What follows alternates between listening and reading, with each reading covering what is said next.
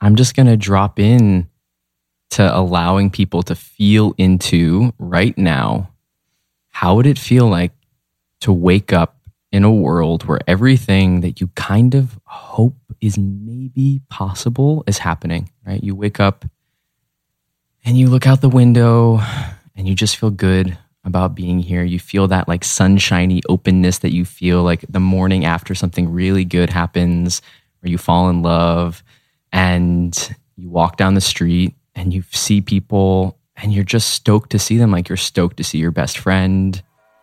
Or you don't feel anyone grabbing energetically at you and you're not either. You're just gliding but you also feel connected. You hear people telling stories about what's going on in the world and it's like damn can you believe that we cleaned up the oceans? Can you believe that like we used to talk so much about identity but we actually dealt with it right? And so i can just see you now and i don't even have to think about Mm. all that stuff that went down although we know it's possible and we know that it that it did happen. And just letting yourself breathe into that sensation of not only have i quote unquote manifested the money the partner the house the life that i want but we all co-created something that we're so proud of and we just feel so good about like this is who we really are because that's why it's felt so awful because it's not who we are to feel so separate right? And that we and you can look at it and it's not just that you did it on your own but like wow we did this together right? It just feels easier to be here now. And i can't wait to see what people are creating.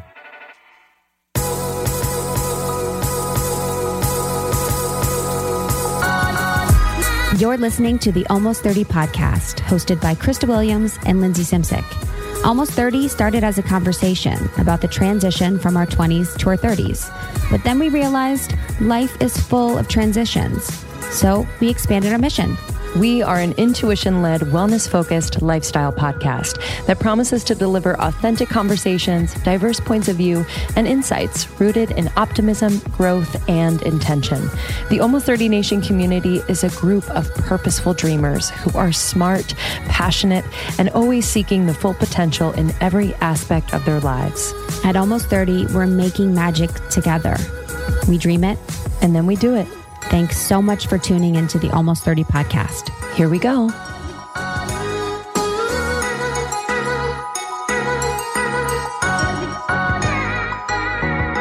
Almost 30 podcast family, welcome back. Welcome to the world. Welcome to the world. And if you're new here, we're almost 30 and we talk about transitions in life health, wellness, spirituality, entrepreneurship, all of the things. Yeah, we wanted to create a space where you felt like you could be yourself. So uh, the conversations we have are very real and honest and hopefully inspiring, sometimes funny. I think more more Yeah. times funny. You know what? I was I was listening to um, Joe Rogan with uh, Snowden, and one of the parts where Snowden was talking about how Joe Rogan's logo is is not necessarily on brand to the depth of content, and I felt that on a spiritual level. Absolutely. I literally thought felt- that since, since the day I saw it. And. I was like, damn, my whole life makes sense now. Like it's with Edward Snowden. It was um, episode 1368 with Joe Rogan. And I was like, oh, I feel that on a spiritual level because it is true. You do look at his logo and branding and you're like, huh.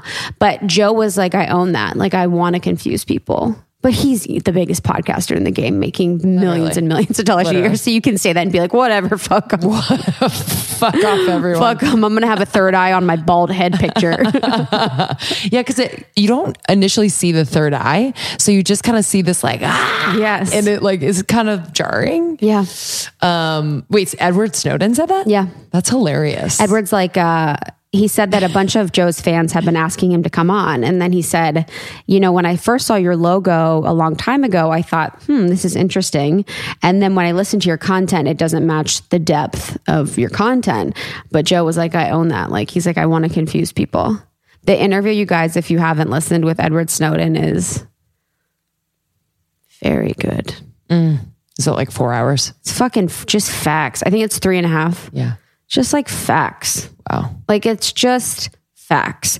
And the way that I love Edward speaks to the situation as it relates to like the increase of censorship and um, government involvement in areas outside of jurisdiction, making it illegal and making it unconstitutional after 9 11. It just is very, it's very much in the vein of no one is necessarily wrong. This just got out of hand. And we really need to be aware of what's going on. People shouldn't be, the government shouldn't have access to every single bit of data and information on people when it's not necessary. It's unconstitutional. So we as Americans need to stand up for our rights to be protected, to have freedom of speech, to have all these things, and just kind of like take the take the power back from the government. And it was kind of interesting. He was talking about the shift in power after 9-11, how it kind of shifted to back from the people together having power to the government having power over us. And a lot of that happened during the transition to um, with technology. Mm. You know, with that technology, you can have more power over people because they don't know a lot of what's going on. But it's a badass interview.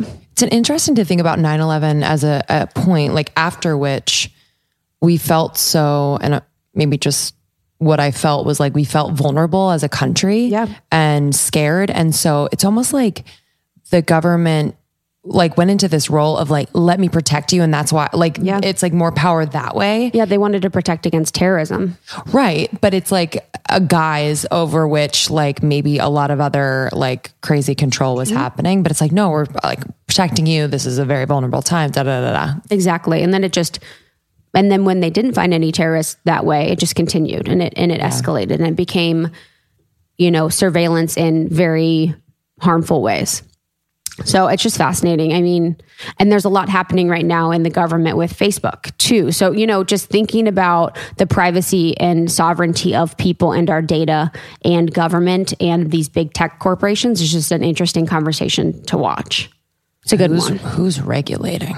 Who's regulating? And Snowden is like a good ass speaker. He's really? so I can't wait to listen. He's so crisp. It is like Ooh. you are you understand every every single thing he's saying you're understanding it's really and it's and it's very eloquent it's beautiful wow it is crazy dude joe joe is just doing the lord's work literally he's he's doing wonder, the lord's work. I wonder what the security's like there. I was actually wondering that. I'm like what kind of because i think it well edward snowden has a book out so i think his publisher reached out to joe and asked to be on because edward actually is interviewed on a good amount of podcasts okay. but he's having a lot of issues getting the book printed.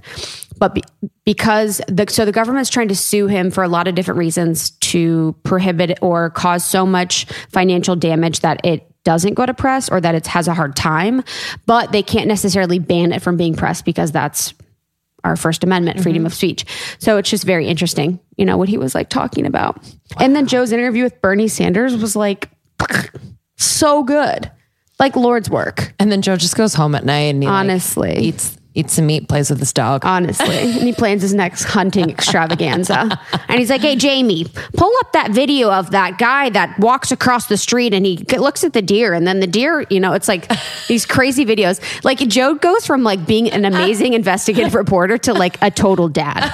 Like total dad moments where he takes like his guests on these weird like journeys and it's like they're like what are we doing? Like why are we watching this video of this guy in this tree watching this buck hunting them with an arrow for 4 hours? Like it's just so freaking wild. Nothing is more dad than Joe Rogan's Instagram oh my with his dog when he does the selfies Nothing is more dad. That is the damn truth. It's literally like just. That is the damn truth. He's like, haha, I'm a zillionaire. Ah, haha. Holy God, I holy pants. Was just telling Lindsey I'm I've been drinking coffee the past week. I'm crusty. I'm dry as a raisin. I'm like a crusty girl. My skin is flaking off and I cannot. My voice sounds bad. I'm like, I can't be doing this. Have you been drinking less water? Same. Like everything's same except just maybe maybe less. Maybe yeah, maybe less. Just espresso shot, so like a latte. So not coffee, but oh, okay. But yeah, mm-hmm. maybe less water. I don't know. I just feel freak. My skin it hurts right now. It's so dry. Yeah. I also think too. I mean, I definitely think it's the coffee that dehydrates me as well. I also think I think the air is like kind of dry right now. Yeah. There's been fires. Yeah. There was a brush fire in the Palisades. Uh, I don't know. I felt it this morning when I was Yeah. outside. I was like, oh, something like Yeah. gross. You're like, I'm like, wow. I'm trying to do my, I'm trying to do my damn podcast that I do all the time. And I, my voice sounds like shit. I don't know if anyone's here. I don't know if you guys would hear it, but I don't, I'm not, I'm not as, It's more of a feeling. Too. I'm not as buttery as I am usually. It's it's more of a feeling too. Like you know yes. the feeling. I just feel annoying. Speaking of that sound that you just made, I just had like a, I don't even know.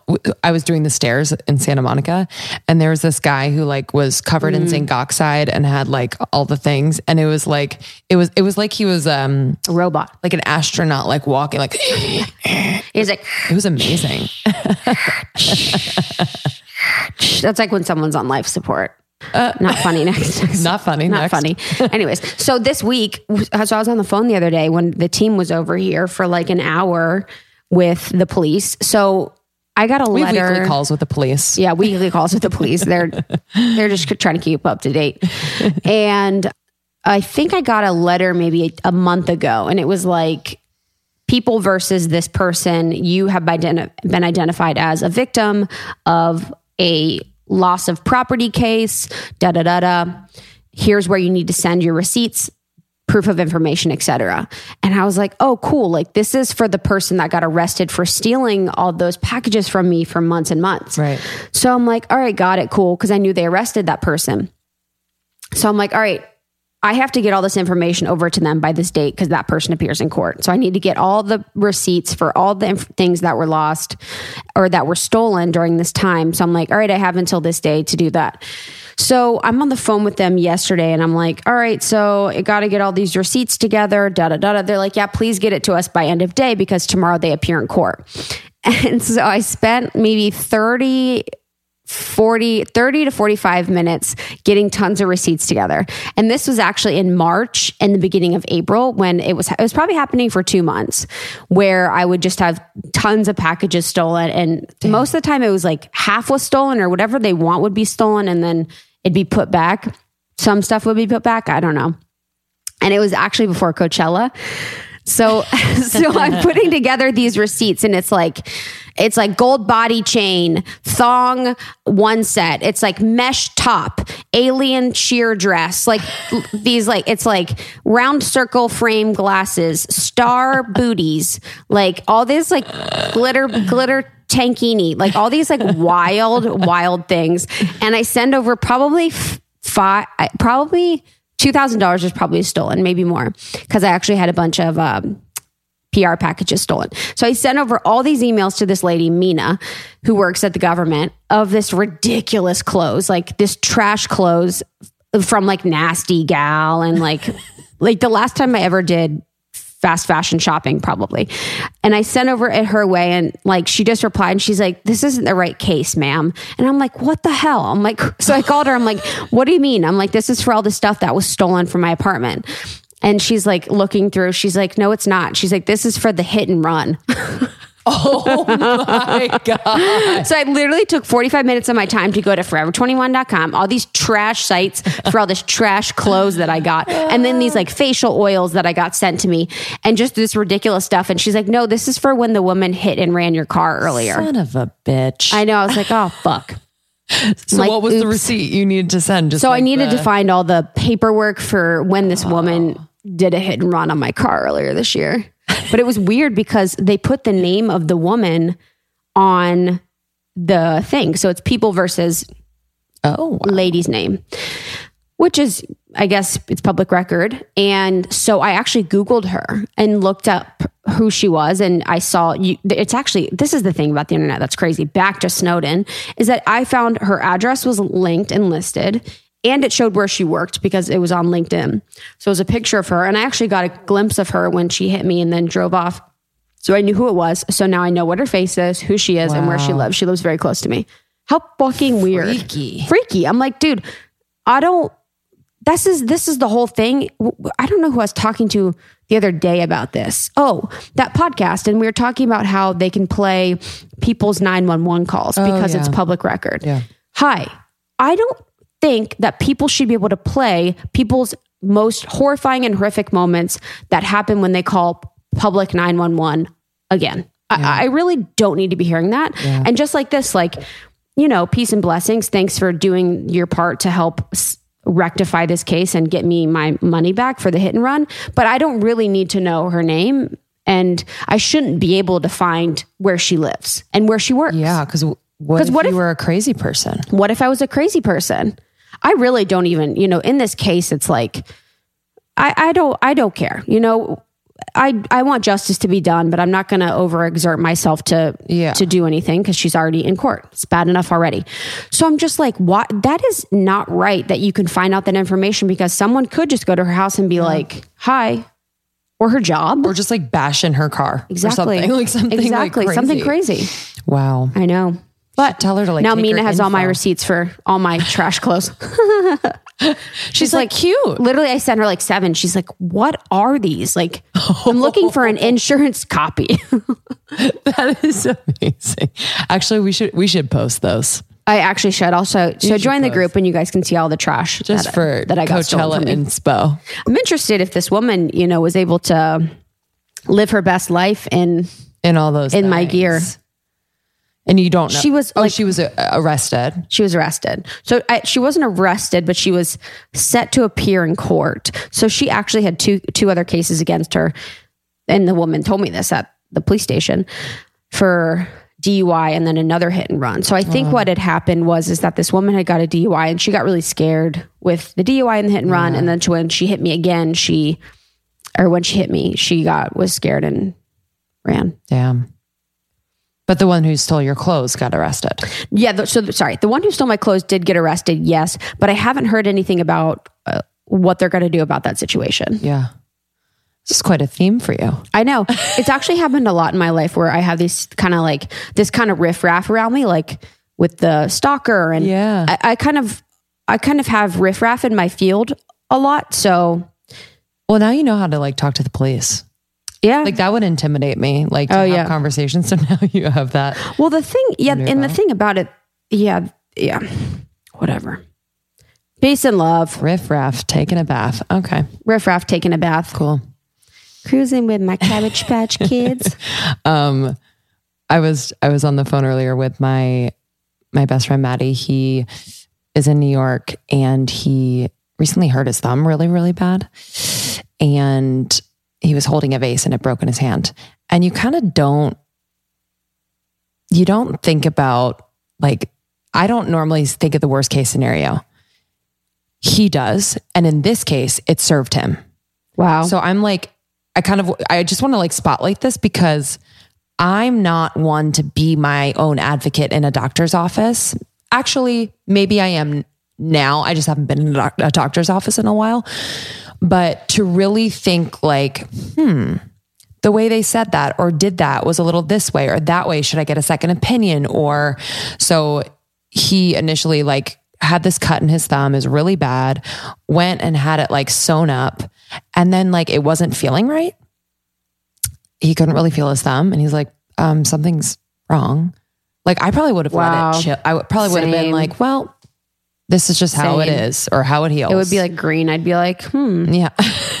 yeah. So um he like went back, got, you know, to the doctor and they're like, "Oh my god, we need to do emergency surgery. Like if we don't do it ASAP, like you the nerves won't be able to repair, blah blah blah." So anyway, he had surgery the other day and he's all right. It hasn't been like the easiest, but I just thought it was so interesting like all the questions he asked like and I'm sure like he was, you know, giving the doctor a time, but like you should. You know, they're there to answer the questions, they're there to be the expert, they're there to to calm your nerves and like make you feel really good. So anyone out there going into doctor's offices offices or having treatments, whatever, just like be your own advocate. Yeah. I don't know if they're there to to calm your nerves or like for you particularly. Meaning with information. yeah, but they but you you should like the permission for you to ask as many questions as you need until you feel good is it should be there. because I can imagine there are some personalities out there in the medical field that would be like, I know, uh, like I know what I'm doing. Yeah. Like, don't ask those. You know, Just like any field. Yeah, exactly. Yeah. exactly. So, yeah, that just reminded me. My mom. That's really beautiful. I mean, yeah, he's like still recovering and it it is what it is. And I don't I told him I was like I was like take some deep breaths today. I was like your body, you know, I like went into my meditation voice. I was like your body is healing. Your body feels your energy. Your body. It's like Lindsey, I'm driving. He's like, I know, but I'm like, that is energy.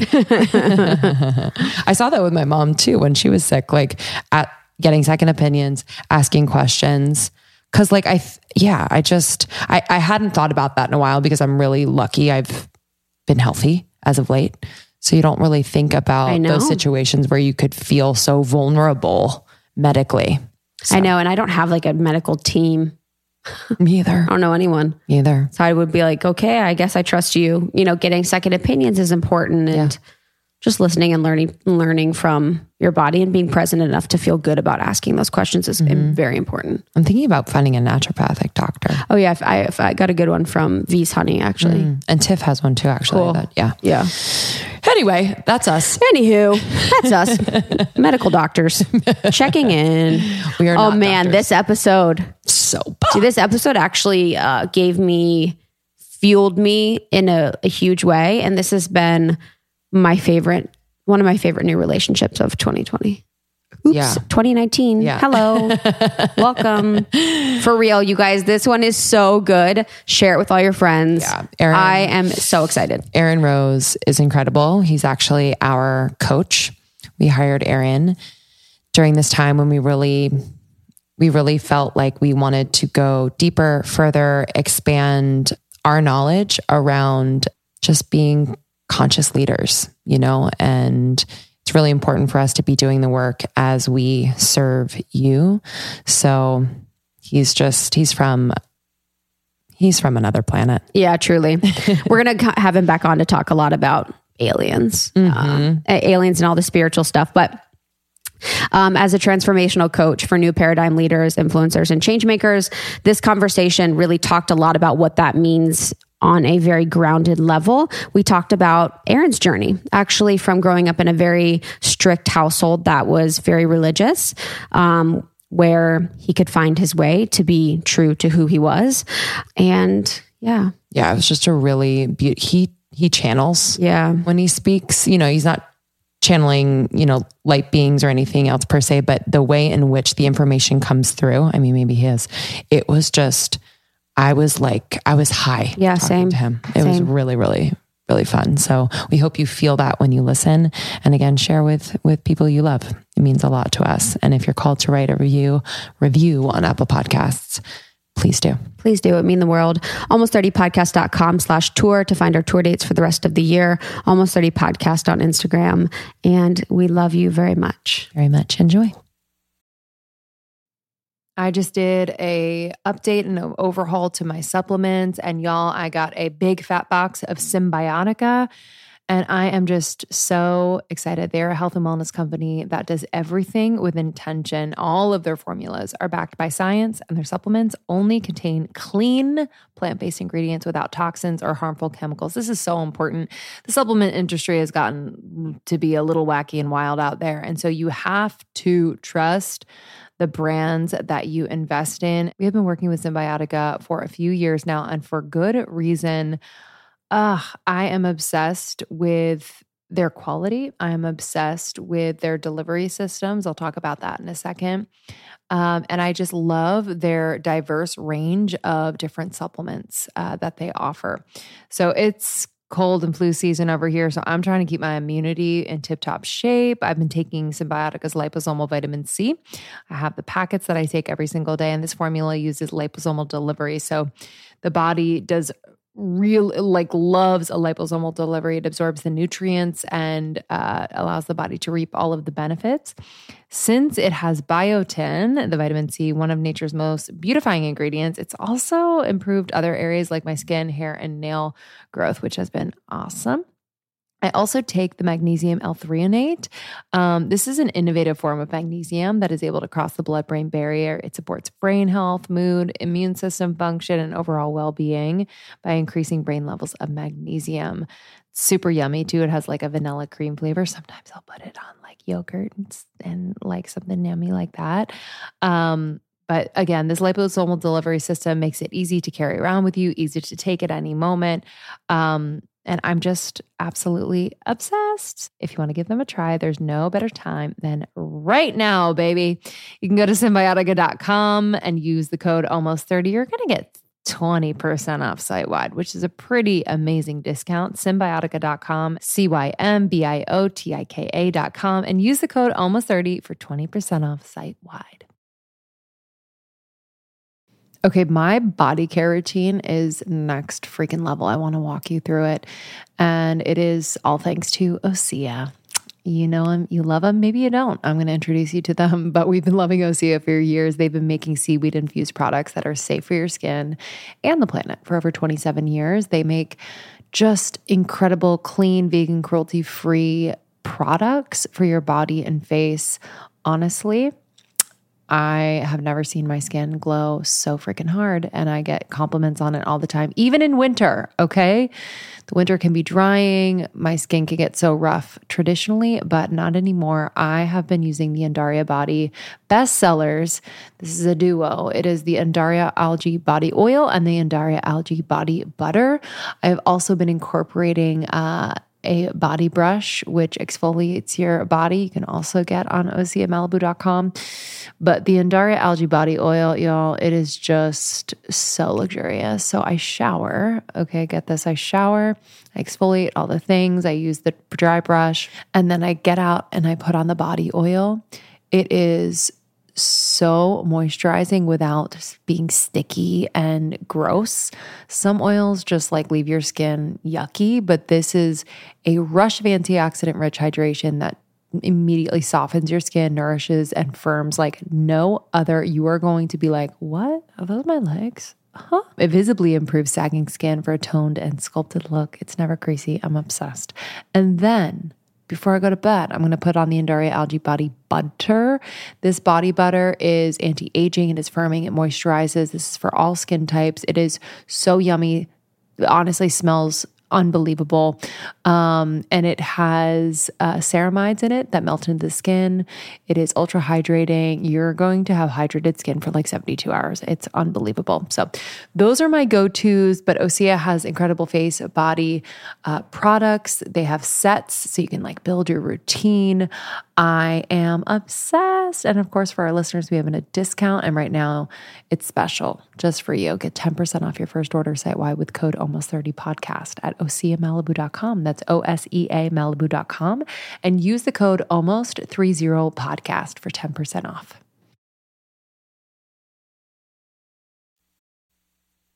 When you're vibing so high, do you ever feel like bad to vibe so high around people? Like almost oh. like a shame around like feeling good. Yeah. I feel like I'm less of a point of attraction for people who would make me doubt it on like that core level of like I'm harming you by being in my own vibration. But I definitely have to have compassion. Like I was, I saw a friend who I hadn't seen in months in New York, and within about five minutes of us hanging out, she was like, "I'm feeling a little lightheaded." and she, because I could just tell that I came in and just hit her like that. Yeah. Wow. Um, and to have compassion, not take it personally, and Yeah. um, but yeah, but every once it's more. I used to feel guilty, and now it's more like I watched them going through that story of like Aaron's a lot right now. I actually like I had an interaction with someone the other day who was like, "You're really intense," and I was like, wow. Interesting. what did you like? You know, Interesting. What makes you say that, as opposed to being like, "Oh my god, I'm really intense." Ah, Yeah. It's like you must be this high to ride, and like if not, the universe will just not bring us together. I think people think people are intense when they make eye contact. Yeah. if you're like an, a human who's making eye contact longer than 30 seconds, people are like, that's pretty intense. 'Cause We're so, we don't connect with people now. know. You know, so if someone's like actually connecting with an eye contact, it's like, wow, that's really intense. Or even just like being energetically present, like Yeah. not trying to leave the situation mentally as much. That's what's been interesting on tour too, and so cool is that I think we feel so good, you know, being with our audience that when we are with them one on one, it is the eye contact, and we are so present. They almost expect us to like not be that way, so they get freaked out. You can Yeah, literally like, "Cool, physically meet see them, great." and like Yeah. they kind of like they're like, oh no, no, and we're like, it's it's almost like we have to do something without making them feel shame around it to just like tell them it's okay and we want to be here with them. You know what I mean? Mm-hmm. And that's not saying that we're like these big I stars, but like, do you know what I'm saying? It's just people don't expect that from someone they've never met to give them that time and that presence and that connection. And it feels, it always feels so good, but I do think there's like a learning curve. It's like whenever someone's on a stage, people don't expect that. You know, whatever the stage is, if someone's on a stage, like if ever I have a photo shoot in public, people are always like, wow. And it's like literally for nothing. You know, like it's literally the cheapest photo shoot ever. People are like, wow, photos are being taken. Um, but I was also thinking with being sober and not drinking, I, I don't drink as well. And that was something I really noticed when I stopped drinking was like my presence around people that were, it was almost, it freaked people out because it's like, it becomes very intense when you're kind of leaving your body in those moments where you're drinking. And then it seems comparative to someone being fully present. It's like hard to take that. It's kind of scary. Totally, totally. It it it feels it it confronts that part of me that I confronted when I stopped drinking, which was that part of me that was always kind of trying to leave a situation, assuming that I wasn't fully accepted in a situation, and um, yeah, also that energy of when our when has our nervous system had the experience of presence. Sometimes it's like presence, but like the bad. It's like someone very focused on you in a way that hasn't really been honoring of your autonomy. And so I think that there's a way that sometimes people feel that like, whoo, you're really present. Like, what's the catch? Wow. I've never thought about it that way. Have you had, have you had that? Like, kind of like, join my MLM. but like, have you, kidding. have you had that focus, like that kind of intense, almost negative focus experience mm. in that way, what you just described? I would say that I have definitely had that in situations that were like classical like consent violation situations where like in dating situations and and also in with certain people in my family growing up and it was sort of like even the energy of being in a very chaotic house but then it's like when is someone really focusing on you if you're in a chaotic environment they're like don't do you know it's when you're Wow. getting negative feedback um, and so i think that our, our nervous systems especially if you've, if you're running that program of like i don't deserve to be loved and i don't deserve people's time even if it's like i don't deserve like a full deep breath with almost 30 we all deserve. yeah so Yeah. So it just feels foreign That's interesting. Actually, it makes me think about my upbringing in a chaotic household, and I actually I didn't have full attention in a positive way. You know, so thinking about my life now, where I don't like that positive. You know, I like it, but I don't. I don't. In a lot of ways, it kind of. It doesn't freak me out. I just am like, I don't know. I'm dismissive of it. You know what I mean? And so that's like an interest. I've actually never thought about it in that way. That I'm not as actually comfortable with like someone being fully present with me and being very um, communicative about positive things or like joy. You know? Yeah. It's like, cool, I got my minimum minimum effective dose of that and moving on. Or it's just like I saw almost like that imagery of receptors, like neurotransmitters in the brain. It's like that the channel for that is limited. Yeah. Wow. Mm-hmm. Wow. Yes. So I would love to, I would love to kind of So glad you're here. introduce you to our audience. We had the honor of meeting you at a really special uh, diversity and wellness dinner that we attended not too long ago. And we met so many incredible people and, and especially just connected with you and the work that you're doing in the world. And it really came at a, it's always divine timing. So we were surprised and we're not surprised at the same time, uh, where we were very much in the work of exploring how we as our business grows, as our impact grows, um, how we could continue to do the work of being better allies, of creating a safe, inclusive space, not only for the people that work for us, but for our community and beyond. So, you know, your work is that and so much more. But I would kind of love to to go back. You know, your story is one that I've only heard parts of through that dinner alone. So I've really been looking forward to to talking to you more in depth today about your story. So yeah, wherever feels good and and natural to start. Amazing. Yeah, it's so good to be here. Um, and to to just be in inside the energy that I have witnessed you you creating um, to be in a little almost 30 portal here.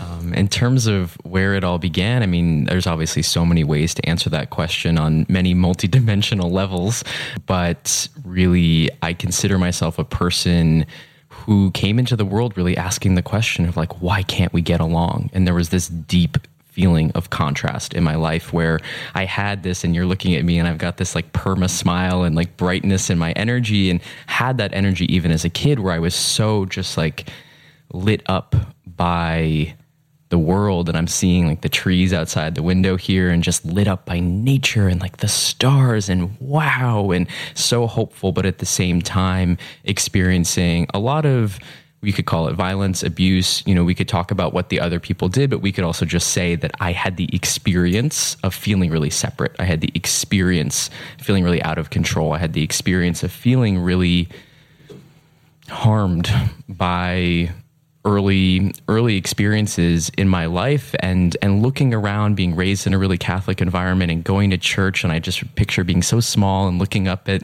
the church ceiling and hearing these songs that were being sung and actually already at three years old having the instinct to sing my own songs to sing things like twinkle twinkle little star and like almost to kind of counter the vibration and and having this sense of we're talking about love here but it doesn't feel like it right? And that contrast between what people say and what they do and just feeling so much like love was all i was here for and like it was the only thing that was truly out of reach in my life and the the quest of finding out how to create that sense of belonging and authenticity within myself um, was also mirrored out out in the world. So it's like my personal journey and my my work has always kind of run parallel and and intertwining with each other in the same way that some people are like, I'm going to cure cancer or I'm going to be a rock star. I was like, this whole world peace thing. Like let's let's see if we can figure this out. Wow. Yeah, that wouldn't be an inspiration from the church. The church, I felt like. Um, I grew up Catholic as well. Where, where, where'd you grow up? I grew up um, partially in New York City. That was the first decade of my life, and then in suburban Massachusetts. So wow. quite a lot of contrast. Like I grew up, you know, in the '90s in New York, that sort of like pre-Giuliani experience, Wow. and then was all of a sudden in a much more like earthy, crunchy situation in Massachusetts. Wow. And did you feel support by your family if you were in a Catholic church?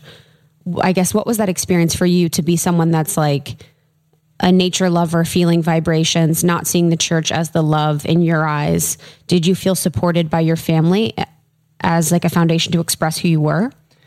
The short answer is no. Um, I really, I, I, I sent, I know on a soul level that I came into my family to kind of tackle all of this stuff, all of this, this lack of self-expression. And so when I'm able to look back, I'm able to see like, wow, what was the spectrum of self-expression that was allowed of my parents? Not even like full, like, you know, capital letter identity words, but even like just letting an emotion out wanting to read a certain book, just having volition within a collective context, individual volition within a collective context.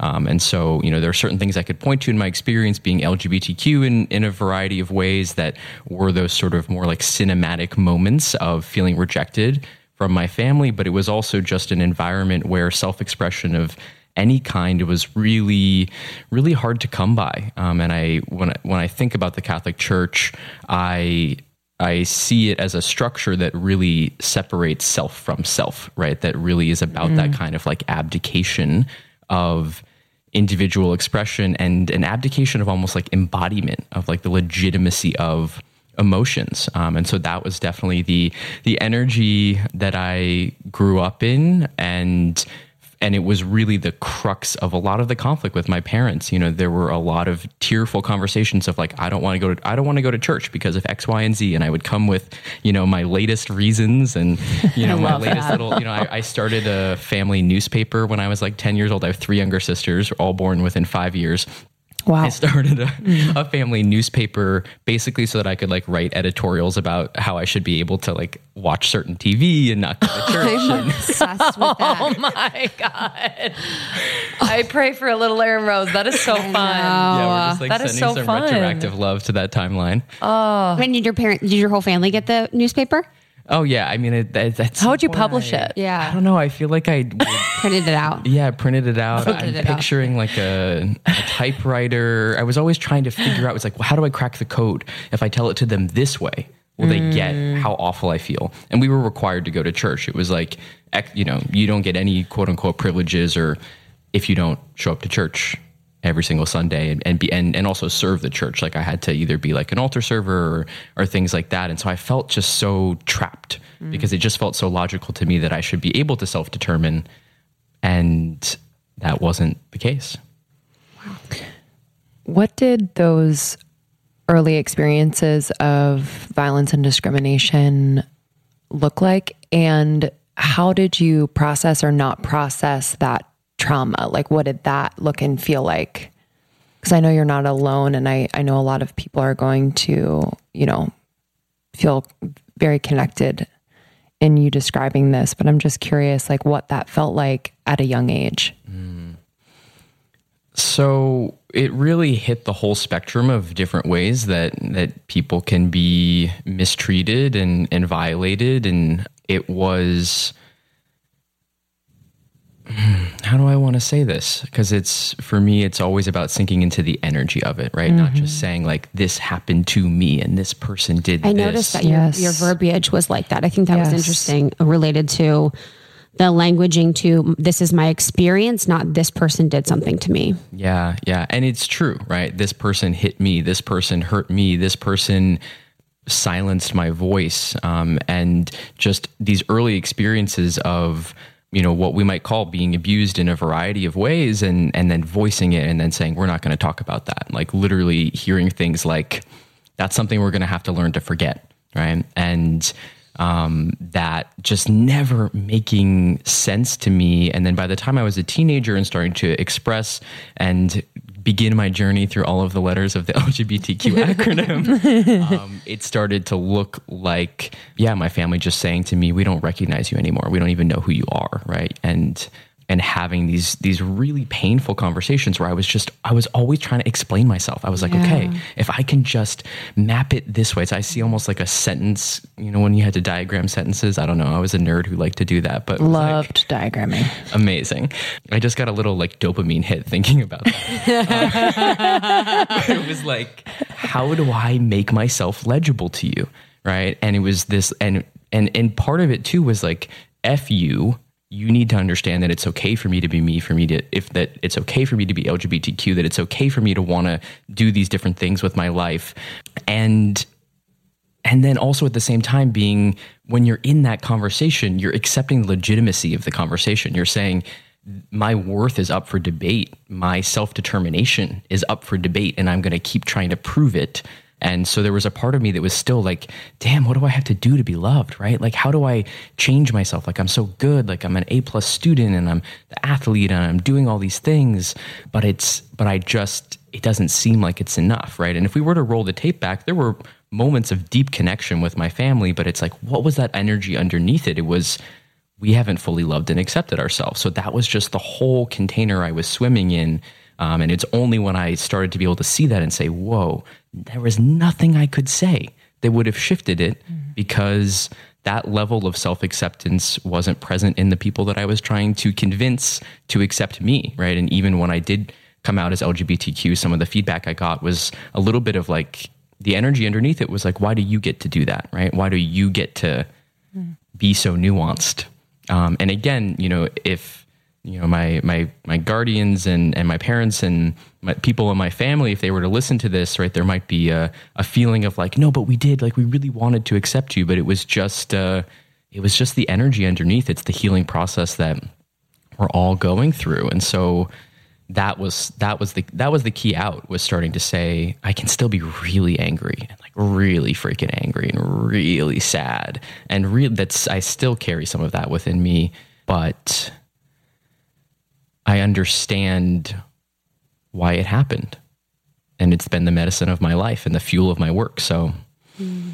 we're going to high five in the afterlife if not mm-hmm. right now mm-hmm. One of my favorite quotes is from Jonathan Safran Foer. He wrote Eating Animals, which Yep. is the book that made me turn vegan. And he says, You can wake someone who is sleeping, but you cannot wake someone who is laying down with their eyes closed because they're just faking it. So it's like when someone knows something, but they're refusing to know.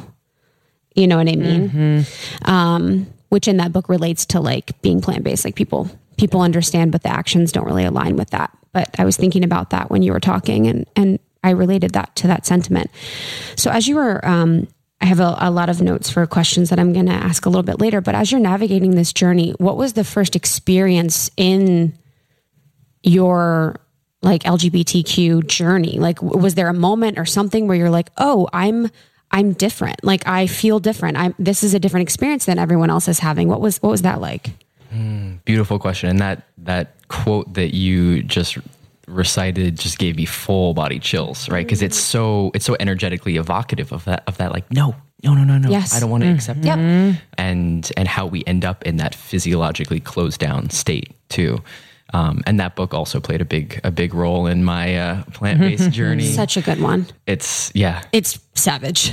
it is. it's, no, it does not hold back. People are like, "What's the book?" I'm like, "Well, if you want to know." this pretty green cover and let your It's experience be your intense. guide.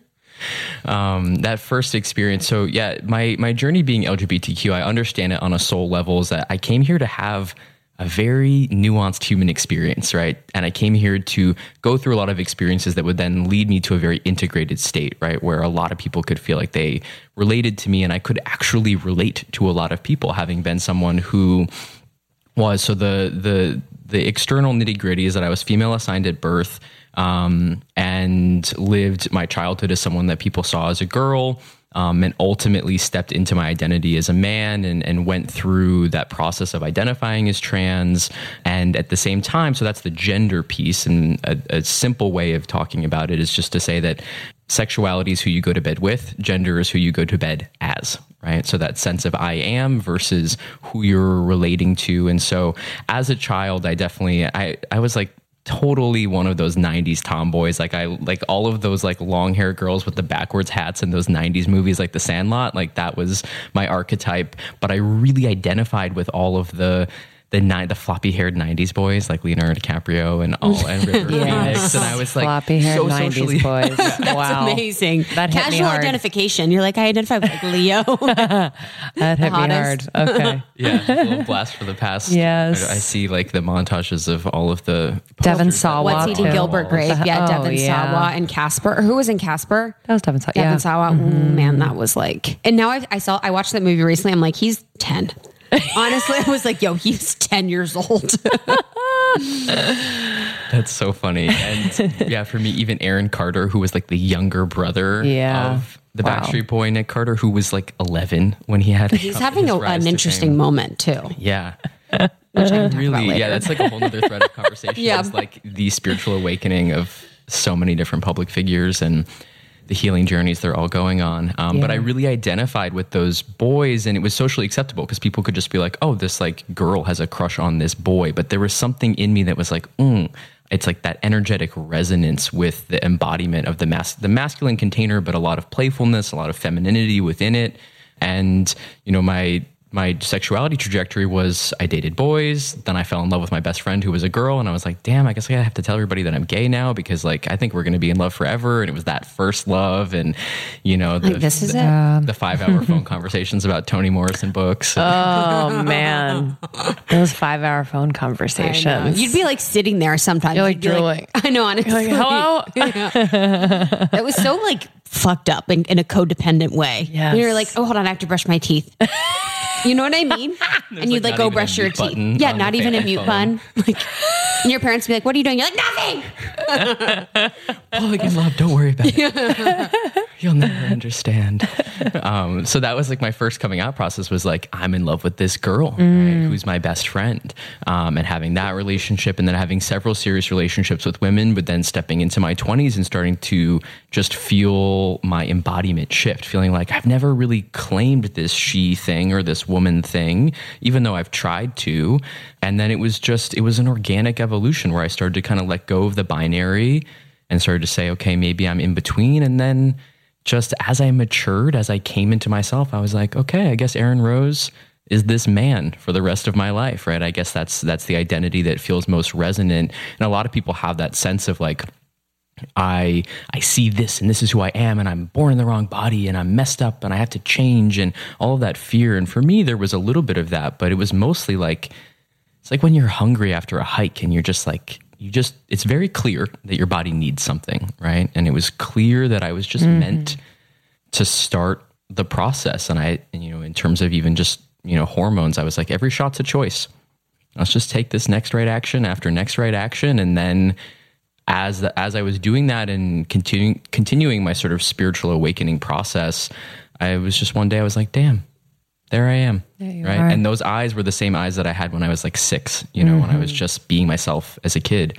And so it's been a wild journey. And throughout that, I really, I dated everybody. So it's like I've really, I've, I've traversed the full spectrum. Yeah. Which one's your favorite? Okay, so I recently got my shipment, my monthly shipment of my Cymbiotika products.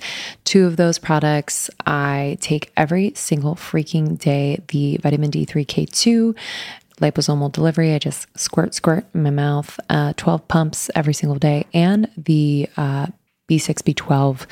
Um, these two not only taste great, but I have noticed that during this season, we're still in the winter months, I have, knock, knock on wood, not been sick. Um, so, keeping my immunity up during this hectic season is a must. So, um, not only have I been taking those two, but I've also been taking the liposomal vitamin C. This particular formula uses liposomal delivery, so my body can actually absorb the nutrients and allows my body to reap all the benefits.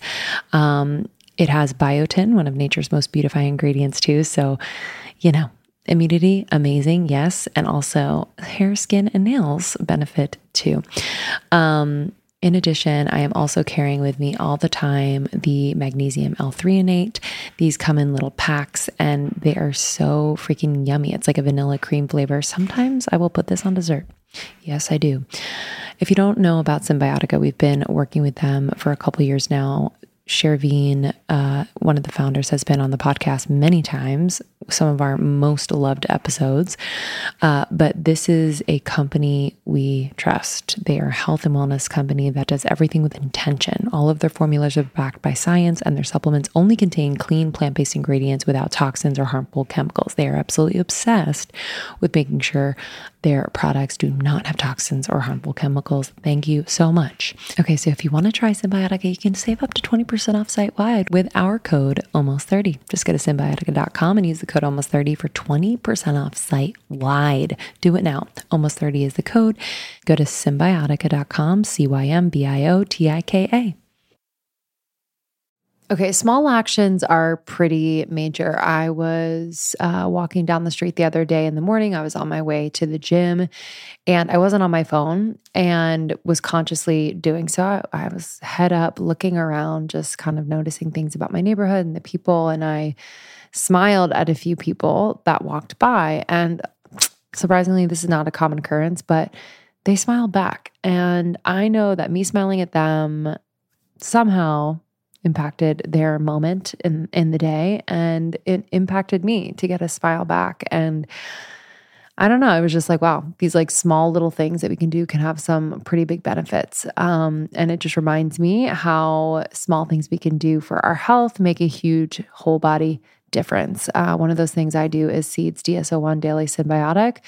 It has just made such a difference in my gut, skin, uh, and I know it has improved my heart health.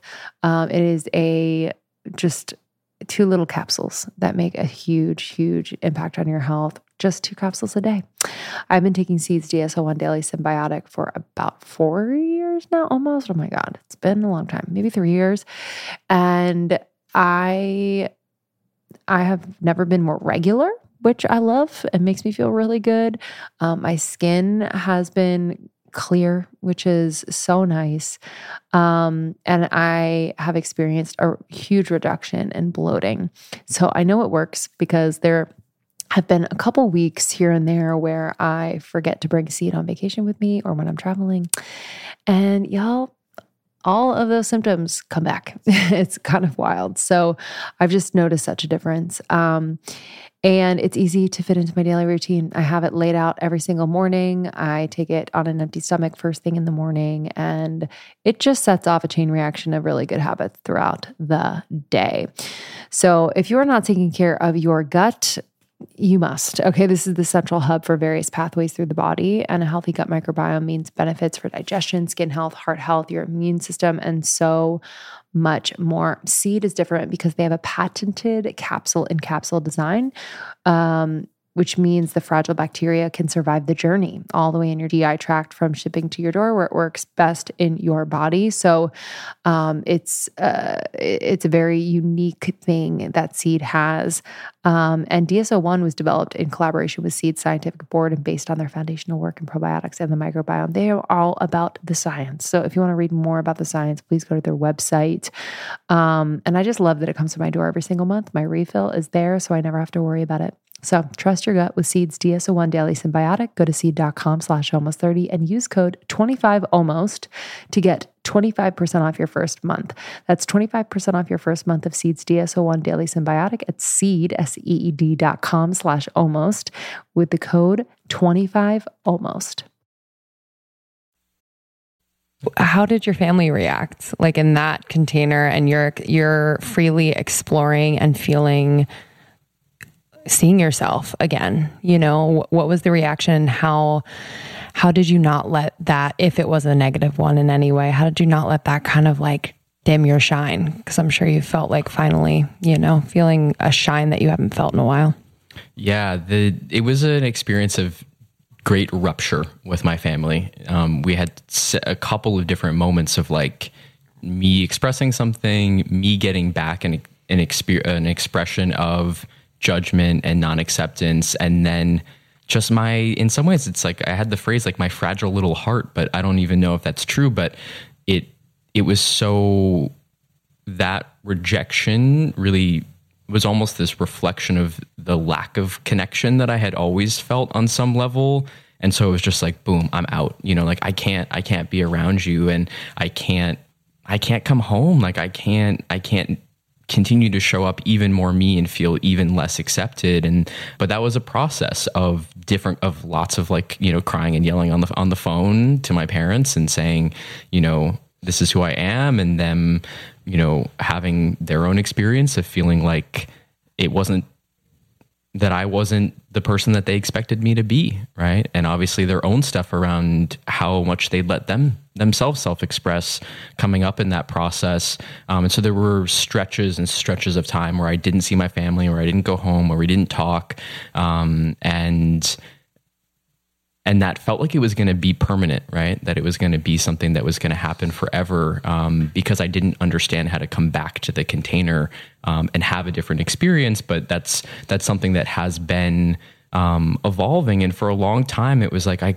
It's interesting to me that we're spe- that we're talking so much about the LGBTQ stuff here because it's something that doesn't come up that it's not a dominant aspect of my work anymore because it's actually integrated. For a long time, I was. Mm. You know, my diversity inclusion work was a lot around gender and sexuality because I was just fighting to be legit in the world, and I was had all this toxic shame within me. It was just curdling inside of me, and I just felt you know, I would have said, I love myself. It's those people. they don't love me, right? I love mm. myself. I have no issue, right? It's them. But ultimately, I was at war within myself, and that was just what was reflected externally. And so that's that's been the journey. Yeah, it's interesting. It's one of the questions that I wanted to to talk about was the identity, you know, piece of it because I would imagine it be boring after a while to have so many aspects of who you are and have the one thing be the identification that people put on you? Do you find that to be I can't think of a, a word besides boring where it's like I've already been I've already done this. I've evolved beyond this like because I think about that with people that are trans in the community. I'm like, gosh, that that must be frustrating when you are so many different things and to have that that label. But you also are standing in that label because you want to be a voice for it for people that are going through it for people that need support. But i was curious your thoughts on that. Totally. It, it it can get boring. It did get boring, but then I integrated it within myself and I was like, okay, I don't want to just be known as this. There's I have so much more and I already was offering so much more, right? But because I still was sort of feeling this obligation to talk about it and to make myself legible, it was just what people saw primarily from me um, and also just being you know literally physically in a place where now you know people just read me as like some average white bro or like six member of One Direction or wherever wherever they wherever they put me aesthetically on their on their on their spectrum. I like I pass as a man, right? And you know, like Yeah. that's I can just be. Definitely do. People don't. Um, Man with the perfect nose. That nose is God bless my family, right? top notch. Shout out to them. I'm a for nose. I'm a nose spy. I love a good nose. I see other perfect noses around. There. Oh yeah, right. um, but, but yeah, it can, it can, it felt boring, but then I just decided to have a different experience Yeah. and to just take it out of my bio and, and to just be like, as with everything, right? There's so many other aspects of myself that we could talk about here that I could talk about with anybody. And it's like, if it's meant to be known, a question will be asked and we'll begin to explore it and knowing also that it's just it's all honestly feels like a tool in my toolbox at this point that I've had this very tumultuous identity experience and have come out on the other side able to support other people in reckoning with this complicated we're all so different and yet somehow we're all one situation on earth. Just really quickly on the the piece of the container with your family. So you being able to come back to your family was it an expectation of a different uh, like how exactly were you able to come back to them not have any expectations of their change or growth but really just shift things in you so that it could work because i am all ears Yeah, it's I'll I'll first just say it's an ongoing experience. It's um, what how I answer it now will be different than how I answer it in a year, and there isn't this like perfect fairy tale ending yet, except for the fairy tale that I finally just feel amazing all the time. and I feel a level of self acceptance that it's like it doesn't even bother me if someone understands who I am anymore. It's like there's there just isn't that fight to be known and seen. And so from one perspective I've made it. From another I'm still navigating what it looks like to be close to these people who I have you know some deep karmic work that we're doing together. But the the shift really came I'd say you know, I work a lot around intention, right? Like, what was my actual intention? All those years that I was fighting and then being like, F them, I need space, I don't want to talk to them, they're the worst. If I were really to look at, like, where was my imagination playing out as the best case scenario, or like, when this resolves, what does that look like? There was part of me that was just like, well, I guess what feels good is that they don't exist anymore and I just have a nice life, right? Or like this problem disappears or like it, it wasn't even within I wasn't even really letting myself feel like what would it feel like if they accepted me? What would it feel like if I felt For at real. peace? You know? And Can't so imagine. that intention of saying it's my intention to be, have a peaceful relationship with them. It's my intention also to honor them as full human beings and to see their higher selves and to not tell a story that about what can and can't happen. And then to begin to reestablish a connection based on that sort of zero point field experience. Like I always see Neo and Morpheus in the Matrix when they go into the Matrix and it's just white and they're just mm-hmm. dressed as like their higher selves. And it's like, okay, that's how I want to m- meet them. Right. And it's also like, that's how I meet myself.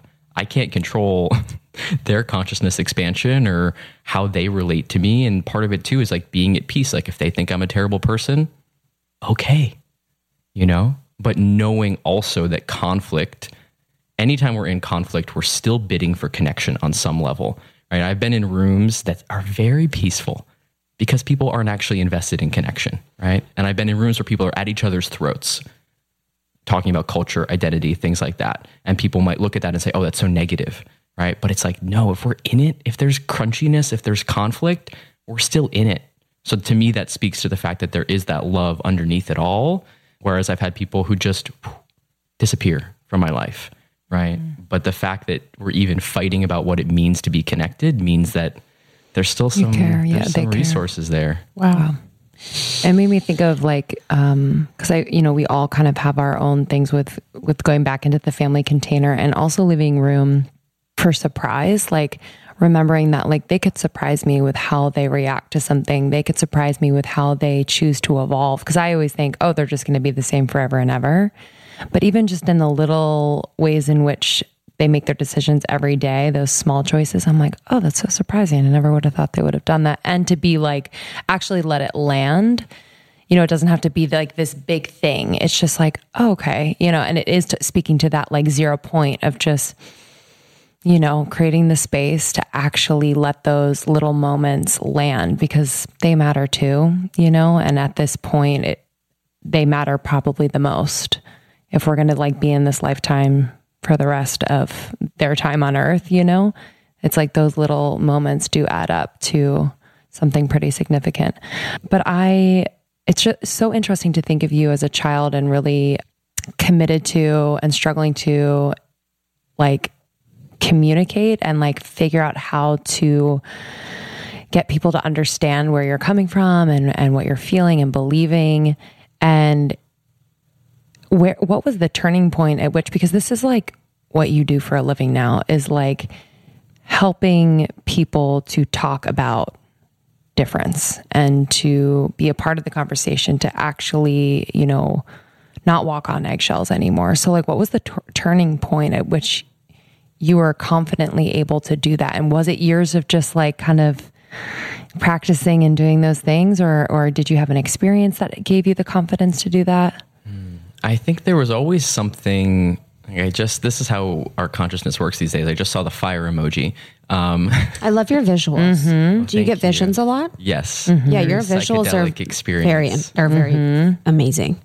Thank you, thank you. I um I'm excited to work more with visuals. To Yeah. do animations of things that I say, um, and because it's it also just takes us out of that you know that technical. It just allows us to immerse ourselves in a scene. Um, but that that fire emoji like burning in my in my belly, like there was something within me. Even if I was like smacking my head against a brick wall, I was like, I there's there's stuff going on. Like, don't you understand? Like the genocide in Darfur and malaria, and like these people don't have enough food, and like that person's not being nice, and like that. It just it distressed me, right? And I from as early as 13 14 15 was starting to think about okay like how do i how do I make a difference? Some of the first work that I did was um, in high school with the girl that I ultimately fell in love with. Shout out to her. She's listening. We're friends now. Um, we were we did this um, student organization called Think Globally, Act Locally, where we would like skip our lunch periods and study hall, and we would go around and we somehow convinced all these teachers in our high school to let us give presentations about big global issues, and then we'd even it's like intuitively even then I was like I can't just hit these kids with an image of genocide. I gotta then give them a little what can you do right here right now right in your individual life? And so then giving them these these ways to take a little bit of action um, and that really led me into my late teens and early 20s being a community organizer working on social justice projects um, running traditional campaigns like in that way i feel like that uh, all all of us understanding barack obama's um, trajectory sort of gave that visual to community organizing, like knocking on the doors and making change. And that was the model. It was like when I looked to wanting to make a difference, it was community organizing. It was things like Gandhi and Nelson Mandela. Like those were the people, and Abraham Joshua Heschel. Those were the people that I had to look up to. And so I was on the ground. I was working on food justice, labor justice, um, organizing for workers' rights, or writing into workers' rights contracts, things like also you guys have to order 20% organic food by 2020 um, things like that. And it was it was so organic. And then the real shift that came was a couple of years ago i started to look around and say is this working?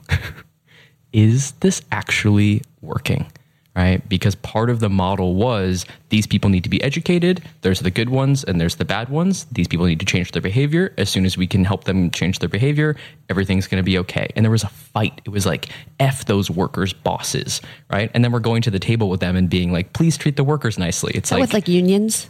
yeah. Okay. yeah.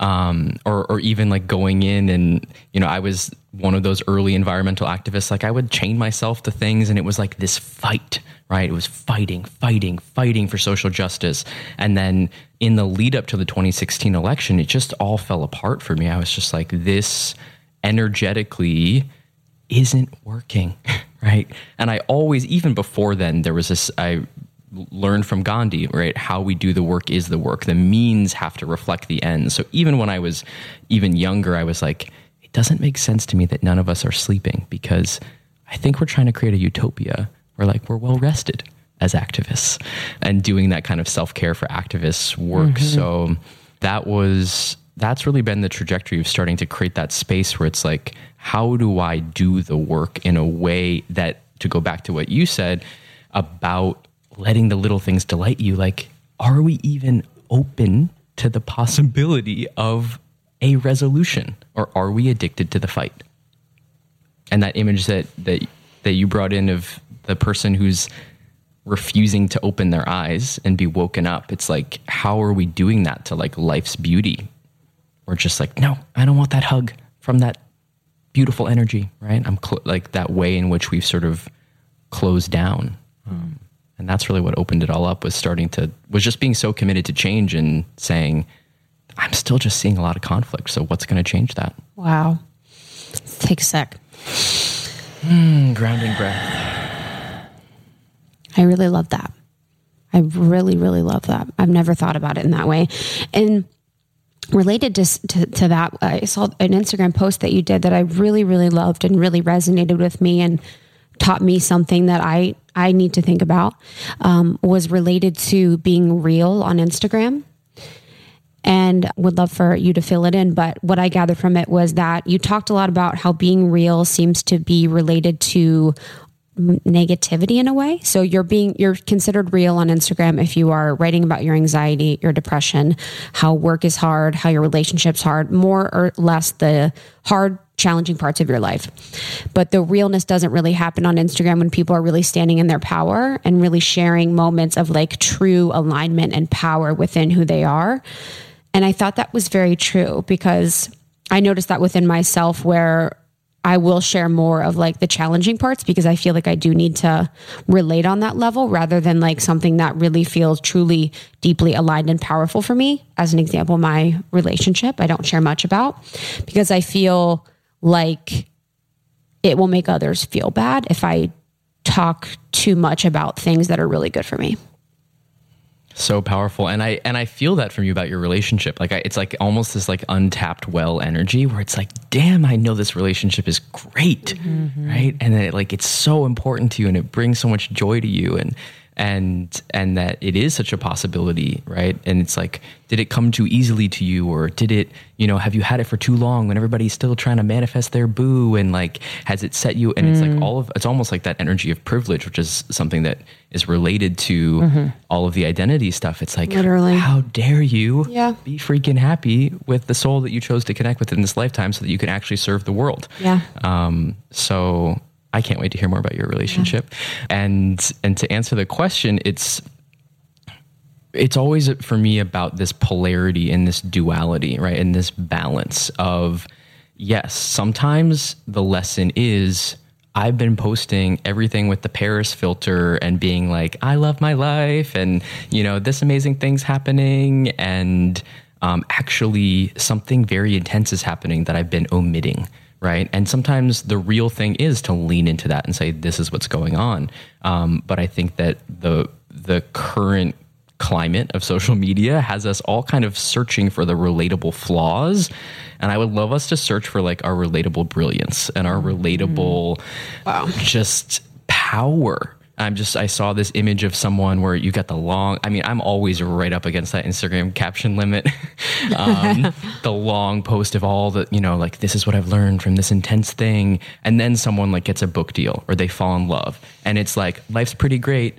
Peace emoji, right? And it's even like the way that we write that caption where it's like, I can't write this whole big thing about how amazing it is because it might make people feel bad rather than saying, actually, I'm not interested in arguing for our limitations and like, you're really freaking amazing. Mm. And like, show it to me.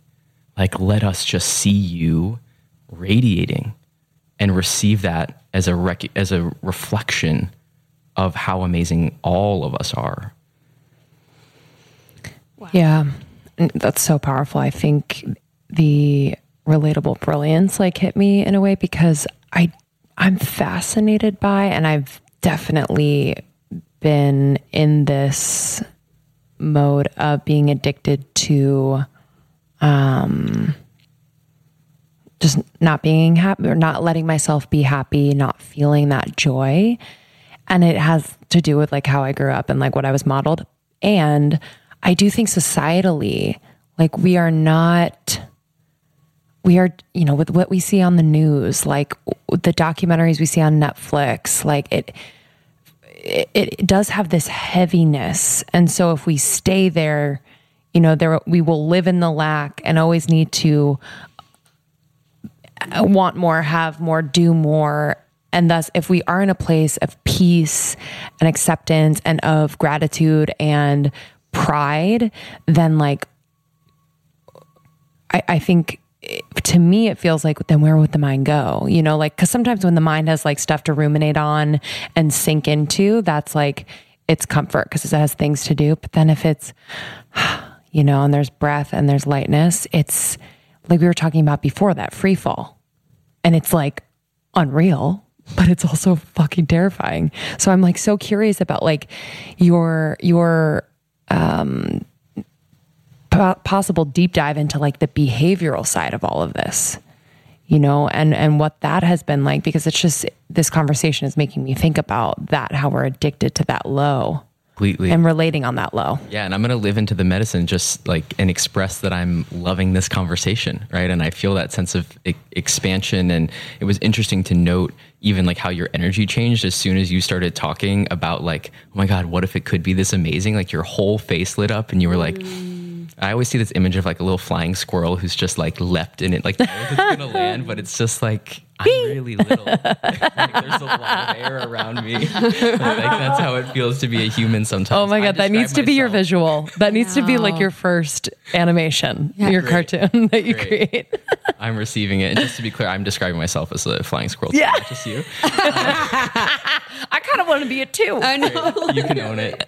Um, and yeah, just like, and all, the levity that just came into this conversation of like, whew, what if we let ourselves feel really good? And for me, I think I lived in so, like, my, when I think about the first like two and a half decades of my life, it's just like, Eeyore, darkness, like Stranger Things when they go into the upside down, like just that level of de- it's like that damp density of like, ugh, life felt so hard and it felt so confusing, and it's like, is the revolution like getting one over on those people and having them finally admit that they did every single thing that I think they did, or is it just being freaking happy, right? And understanding like human evolution and that I really see the next phase of human evolution is how good can it get?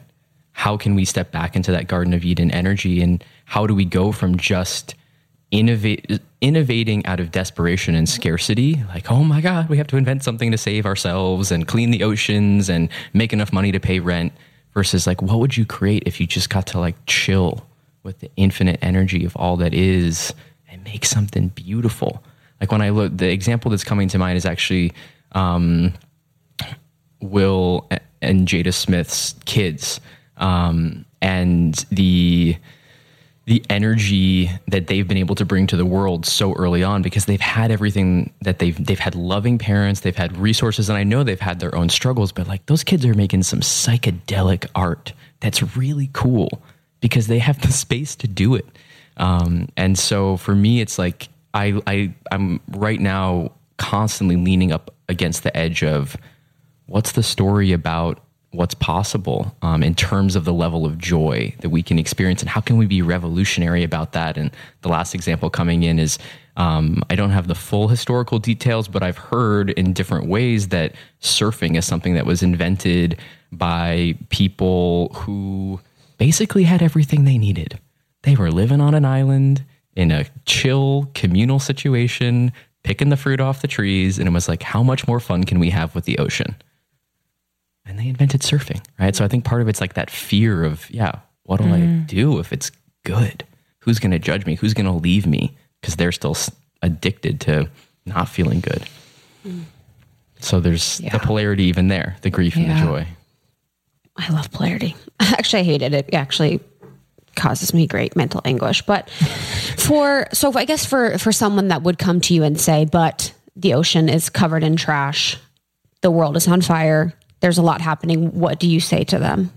I would say from one perspective that's totally accurate, right? And it's again that that duality and that polarity. And feel free to share more about that, you know, what what that brings up for you cuz it's it's a, it's not a it's about not turning away from what's true and real. Letting the anger be there, letting like looking, okay, there's plastic washing up on this beach. That person cut me off in traffic. Like letting yourself see what is, but being so revolutionarily committed to joy and liberation that you don't take that as evidence of what's possible.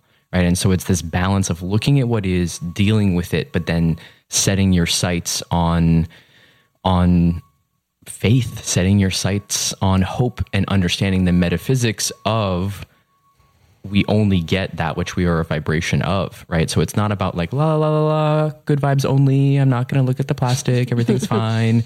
Um, because energetically, actually, is that even positive? There's quite an energy of self rejection and and negativity actually within that way of being good vibes only.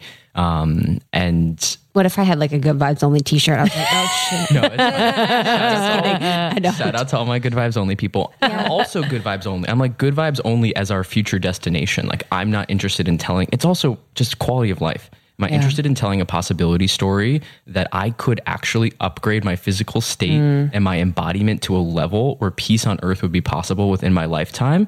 That feels like a really fun challenge to pursue for my whole life versus we're not really going to fix any of this. It's just about harm reduction and securing a place to ride out the apocalypse within 50 years. Like that doesn't feel expansive for me. And when I lived like that, I saw less change in my life and in other people's lives.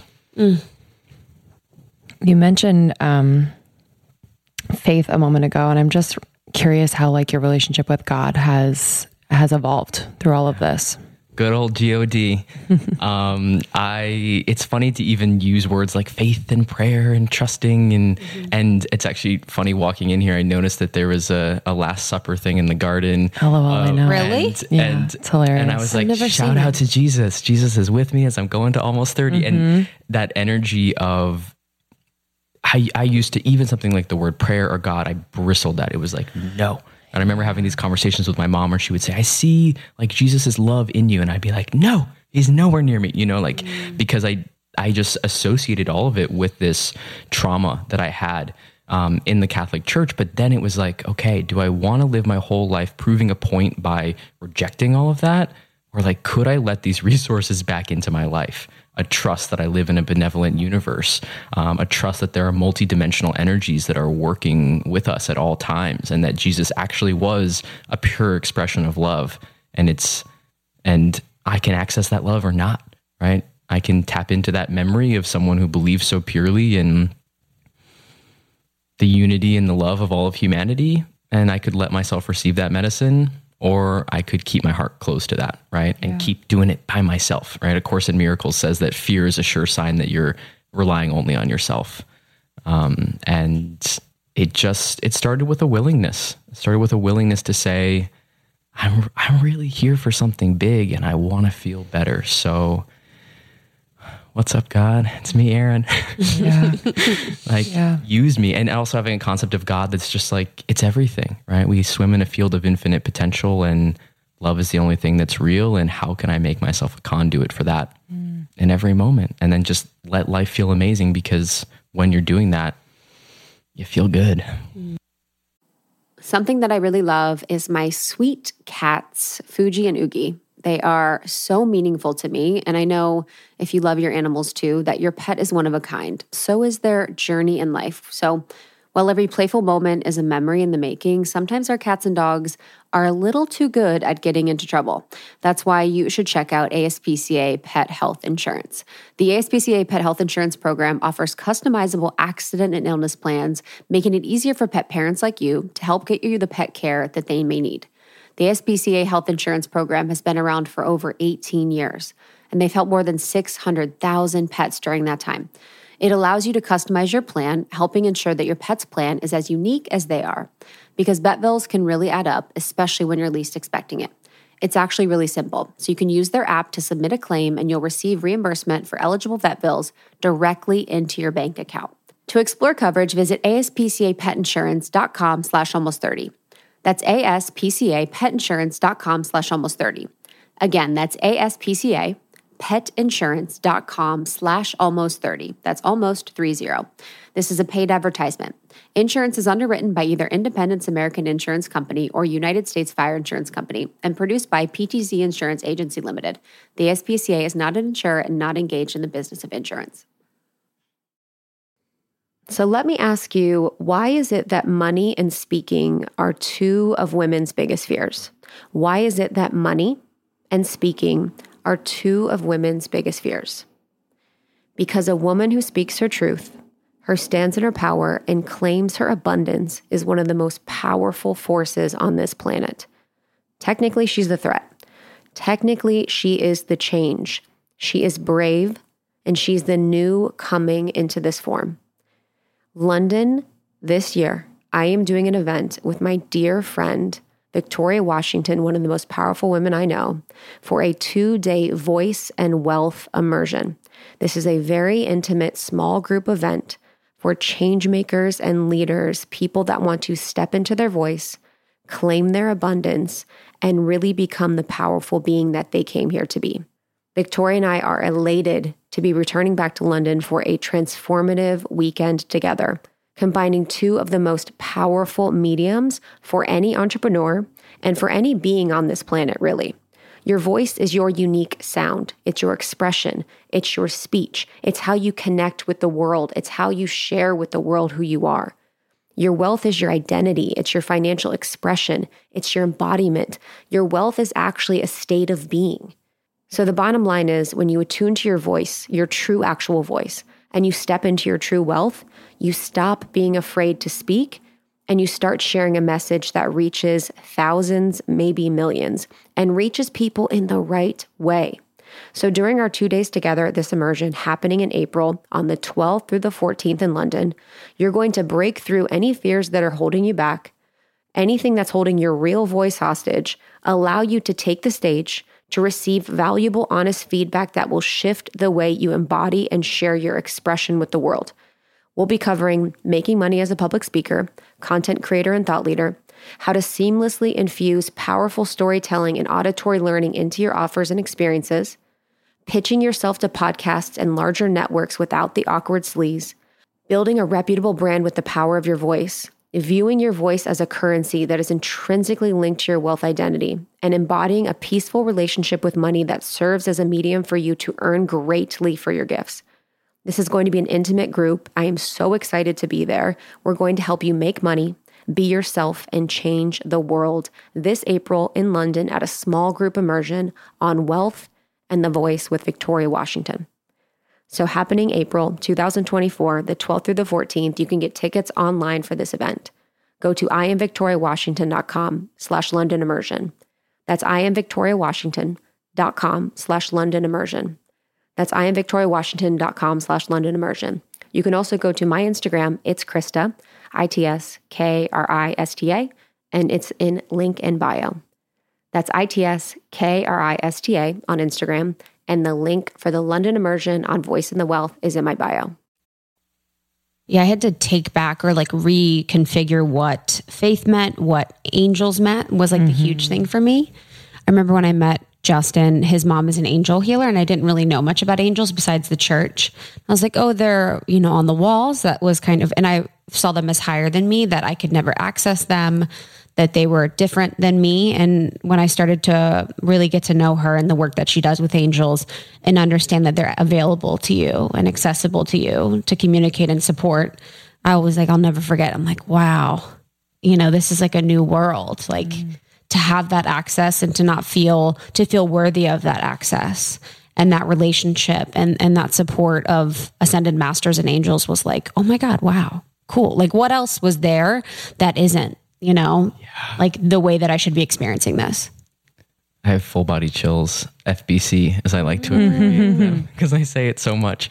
How powerful that that was like the medicine that your life set up for you, that that was going to be, you know, a person who came into your life. Mm-hmm. And that's actually energy I've been working with a lot with my clients recently of like, it's this, it's again, this duality of like, is it that the angels are coming down to be on our level or is it that we're getting off our knees, right? And looking them eye to eye and this understanding that if we chose to be in physical bodies in this lifetime, where all this, wild, absolutely unprecedented stuff is happening on Earth. Like, we really chose to be here, and beings that are not in bodies are like, what do y'all need? You know, there, I see them back at mission control. Like, I was like, okay, guys, I'm going in for like 20 years. I'm gonna basically think you don't you don't exist, and I know that I'm basically I'm kind of like your collaborator and your boss, and like you're just gonna have to keep sending these messages over and over and over again. And I know that I seem really conscious of why it's all gonna happen now, but believe me, once I'm down there, I'm gonna forget a little bit. And seeing them just back at mission control, being like, "What do you need, boss? Yeah, let's do this, right?" And it's like in that energy of traditions where you bow to each other when you meet. It's like not that they're any less amazing, but not that we're any less amazing either. That we both get to have reverence for each other. Yeah. Wow. So sweet. Mm-hmm. Sweet to think about them. I think at mission control. I don't know who said this, but someone told me this the other day, and I forget who they said said this. But uh, you know, speaking about religion and how it's just different languages to God, and like as I get older, and I too grew up grew up Catholic, and just you know redefining that and seeing because I did have that reaction. I would have the when someone would like you know, talk about God or look up or like pray before dinner. I'm like, huh, what the fuck? Mm-hmm. You know, like I kind of had a judgment around it. And I just realized like my exploration of my own spirituality, like, is is directly to the same place. You know, source, God, universe, love, whatever you want to call it. And it's just been such a beautiful thing to to realize. You know, it's been healing because I think we like we need to like we have the need to define like no they're catholic and they are buddhist and they are muslim and you know it's like separate. yeah exactly and so it's really just opened it all up and i think that's that's the point so it's just interesting that we as humans and human bodies have like wanted to separate it all rather than just think about it as a different language you know you speak french english chinese like but it's all we're, we're saying very similar things about love about conflict about it also Totally. I love that we all had this journey out of Catholicism. yes I just saw us all. Our- like, our living listeners are like, yeah, we get lives. I know. I talk about it all the time. But it's a lot, right? It's, It's a lot. Catholicism was like the political control system on this planet. Yes. Until like, you know, two seconds ago. It's the cabal. yeah. No, Really the darkest. it is. Angels, please surround us. I know. Angels surround us. we have this conversation. they're here they're here It's just, you know, peace and love to everyone in every religion that you practice, but the And. the and this is what I'll say. This is my truth. The it Catholic. Church puts a hierarchy so that you separate from yourself so you never feel like you are good enough for love. So you feel like no matter what you do you're always working towards this next place that is outside of you that is deemed appropriate by someone else that you don't know within your community. The only men thing the fact that you can't get married the shame around your body the shame around women making mary magdalene a whore when she actually wasn't making like actually having sex to have a baby bad so that they had to have her be a virgin is like another like there's so many different aspects of it that are just so heartbreaking if you think about it. And all the symbolism in the Catholic Church is really dark. The colors the symbolism and everything if you really look into it there's a lot of really good things on history channel that relate to that that kind of go into that. But i urge you to explore kind of the the the strategy behind it as far as far as it relates to like a mass System of control. system of control. Yeah, mm-hmm. absolutely. And that separation that you talk about is really that hit me on an intellectual level in the last few years of like, okay, this original sin thing. So I'm permanently messed up, right? In some ways, that's like at the core of what Yeah. we're talking about with like the vision of the world and hope. It's like, are we permanently destroying each other? Or can we actually transcend something and never have to go back? And that sense of you never know if you're right or you're wrong until someone else tells you, right? And it's like, when does my goodness expire? How often do I have to go to confession? Um, and and then you know, for folks who are listening who may be feeling different levels of resonance or triggered on all of this, it's like I always just say, like, is it working for you? You know, are you feeling good about yourself? Yep. And if not, then the door's open to have a new experience. Yeah, Yeah, that's an interesting point about like um, things that trigger others, you know, and where like if yeah, if it's working for you, like it's almost like the reaction shouldn't not shouldn't be, or in my perspective, it's like why then become defensive? If it's your truth and it is working for you, why would it be like, hey, da da da da da? Yeah, why would you care Because if to me, because to me that means it's not might not be working for you and it's making you look at it and actually come to the realization that it should be something you should look more into so i mean What are your this thoughts on that? yeah Oh, I, yeah, I completely agree. I used to joke that I would. I eventually started to learn that how the trajectory of my life when I was very early in in a in a new level of self awareness. I was like, basically anything that I've ever been like, I don't know. It's just like it's fine for those other people, but like not for me. Like it's just cool, but it's like for them, but it's not for me. I would like eventually jump off a cliff after that thing. You know, be it literally changing my gender and physical embodiment, or um going plant based or taking a break from being plant based for a little bit and then going back to being plant based and you know all these different things it's like if I'm cool with myself it's either an interesting conversation to have or it's not a conversation I'm having it's not Yeah. like charging me in that really powerful way yeah So would you I guess for for that I guess what advice would you give to people when they realize or recognize that something is triggering them? What how would you explain what exactly is happening and what would you suggest that they do? Just taking this advice for myself as well. Mm-hmm. same Um, I always say look at every every moment like a choice, right? So the first thing is to choose the moment, to choose the trigger, to not just say, "Oh my god, I don't know why this is happening, but I guess like because some spiritual person told me on Instagram, like I'm gonna try to find a lesson in it." It's like you chose it. It's happening for a reason, um, and and accepting the medicine in that in that way rather because that really puts us in an empowered place and it allows us to kind of take our own timeline with it too where it's like if it's just happening to me it can feel like something that's just sweeping through your life and you have to you, you, there's a right or a wrong way to respond. And if you're just like okay this is showing up. I have an opportunity to work with it. It must be coming because there's something here for me. Um, and really just saying getting curious there's a couple of ways to do it. First is just to say how am i feeling right now whew, okay, like could I write some words down about how I'm feeling? I'm feeling tight in my chest. I'm feeling like I want to cry. I feel like I want to punch someone. I feel like I want to eat a chocolate cake, like whatever it is.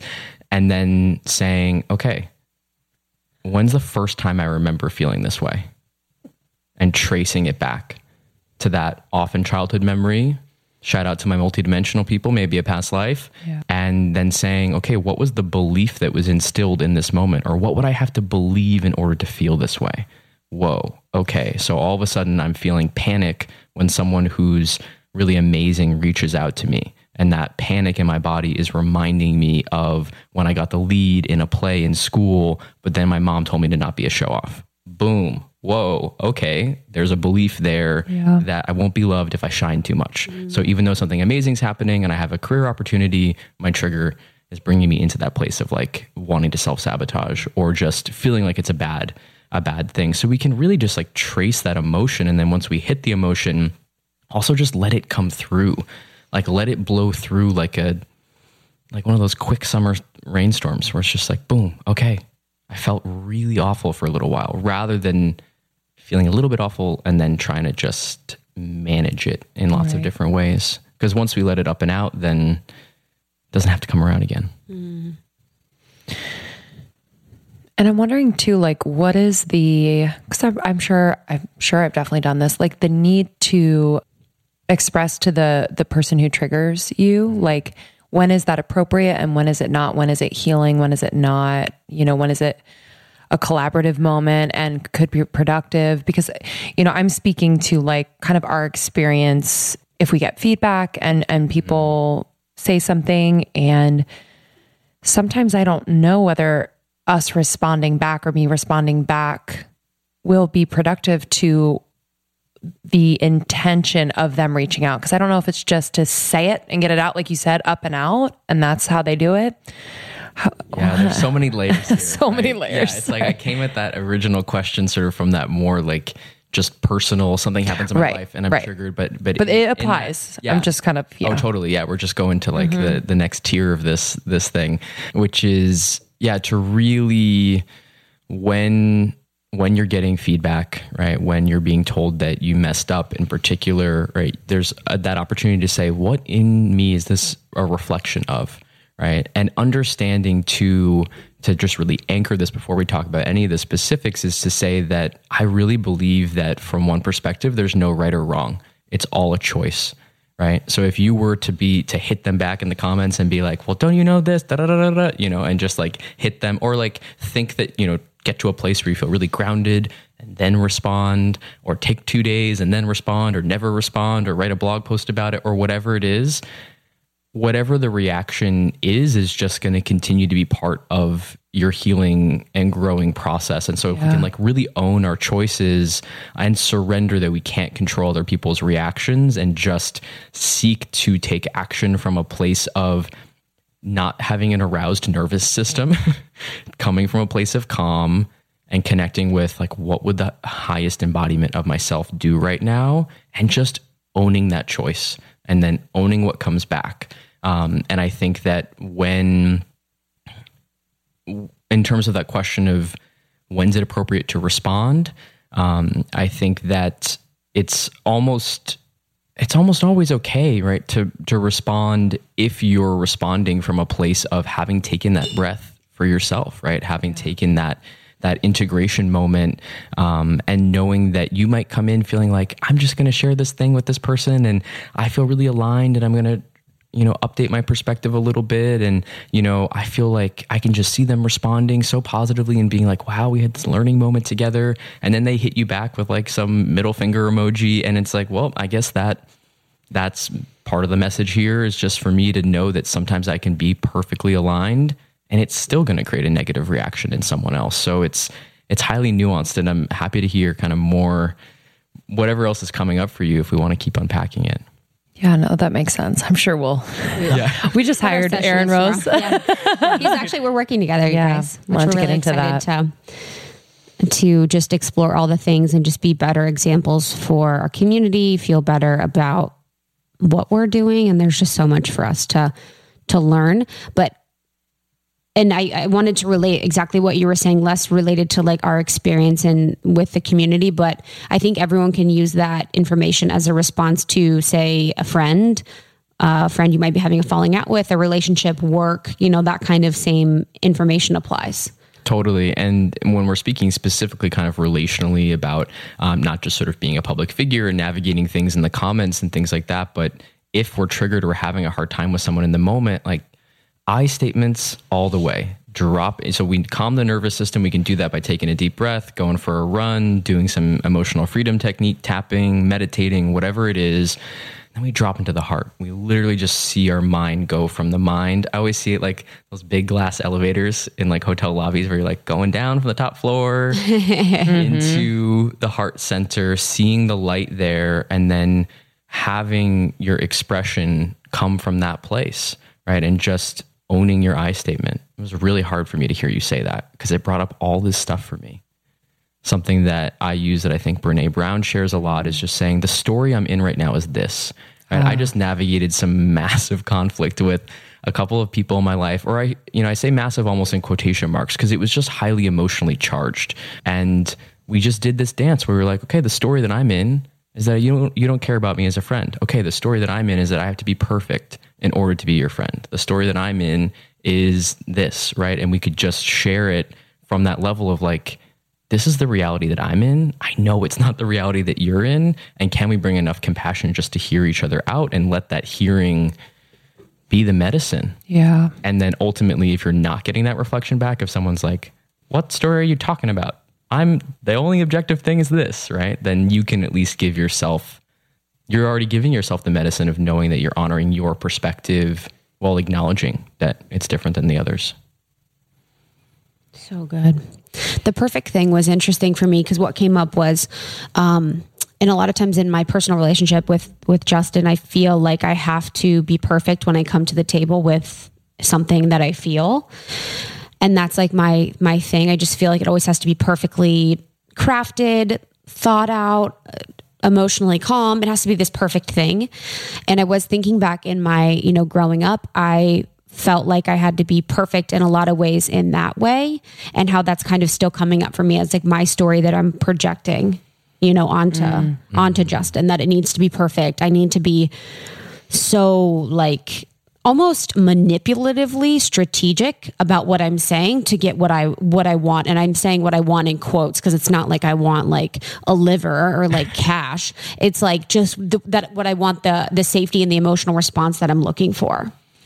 Um so what you said just really really rang true for me completely and i think it does give us that opportunity just in the conversation right now for for folks who are listening to say that like where do the triggers come from right is from that root subconscious programming. Sometimes we come into it literally encoded within our dna from the fear-based patterns that our ancestors dealt with like what the conditions of their lives were um, and then also what happens in our in our early years. So so many of us were like walking around looking into each other's eyes, trying to find that safety, trying to find that, did I do it the right way? Because I'm getting, basically, what I'm getting is a calm nervous system response mm. back from you. I'm not getting triggered by my empathic feeling of you getting upset. Because what would happen when I was a kid if someone would get upset? And for some of us, it's like, you know, the really cinematic stuff of like major violence. But for a lot of us, it's just like, well, then I felt like my mom didn't like me, right? Or I felt mm. like I did something wrong. And that feels horrible as a kid. And it's also tied to our survival needs. It's like, I got to keep these people happy so that they keep me alive. feel that Yeah.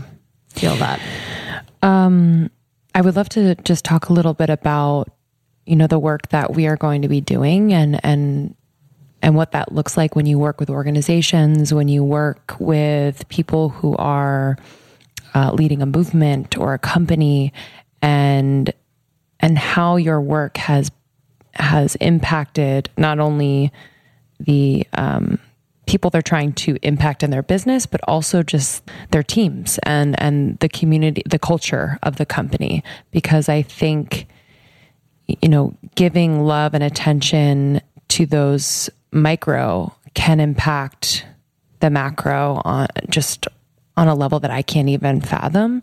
So, what does that look like? Because we haven't started with you yet. By this time, we have been when this comes out, but I'm just, I'm so excited. I'm like fucking going crazy right now mm-hmm. because this conversation alone feels so good. So, what does that look like?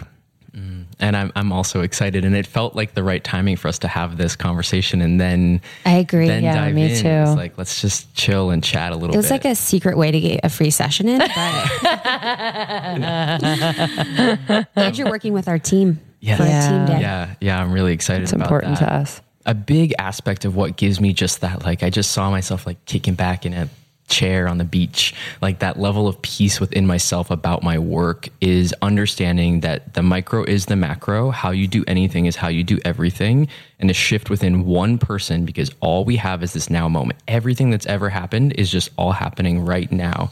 And so when we start to have even a little bit of a shift in experience it ripples out you know many different perspectives as we've been talking about these different paths to the same truth um, I think it's Hinduism and, and the Ve- and the Vedas that say that you heal seven generations back and seven generations forward. It's like you liberate all these stuck aspects of yourself. Even when you look at yourself in the mirror and for the first time you're like, "What's up, nice person?" You know, like you're just like feeling a little bit more self love. That we cannot underestimate the impact of a small shift like that. So, any little shift that we do within ourselves, and then when we if we do it within a, a a group of people, it has these massive ripple effects out into the collective. And I like to anchor that in because we're talking about casual things like healing intergenerational trauma and like basically reestablishing peace on earth in a world that seems like it's going up in flames.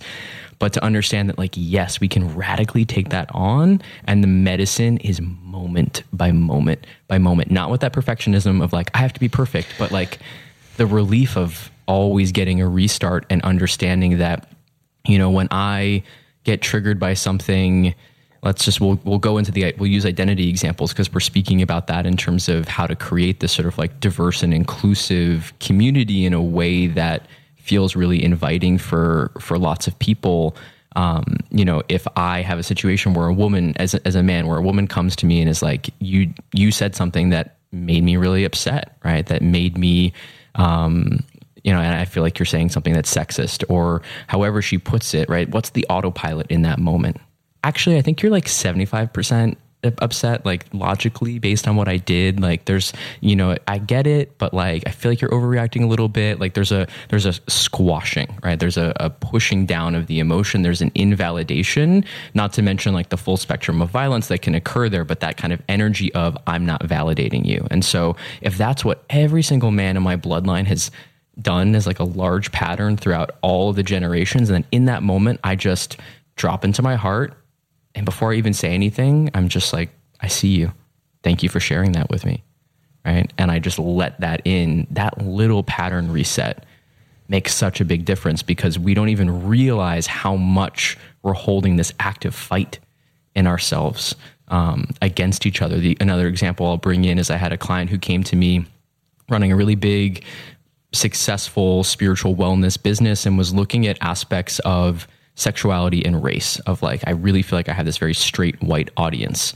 Um, and we spent one session doing in addition to some other less metaphysical things but we spent time just dropping into her heart and saying how do you actually feel about people of color and lgbtq people?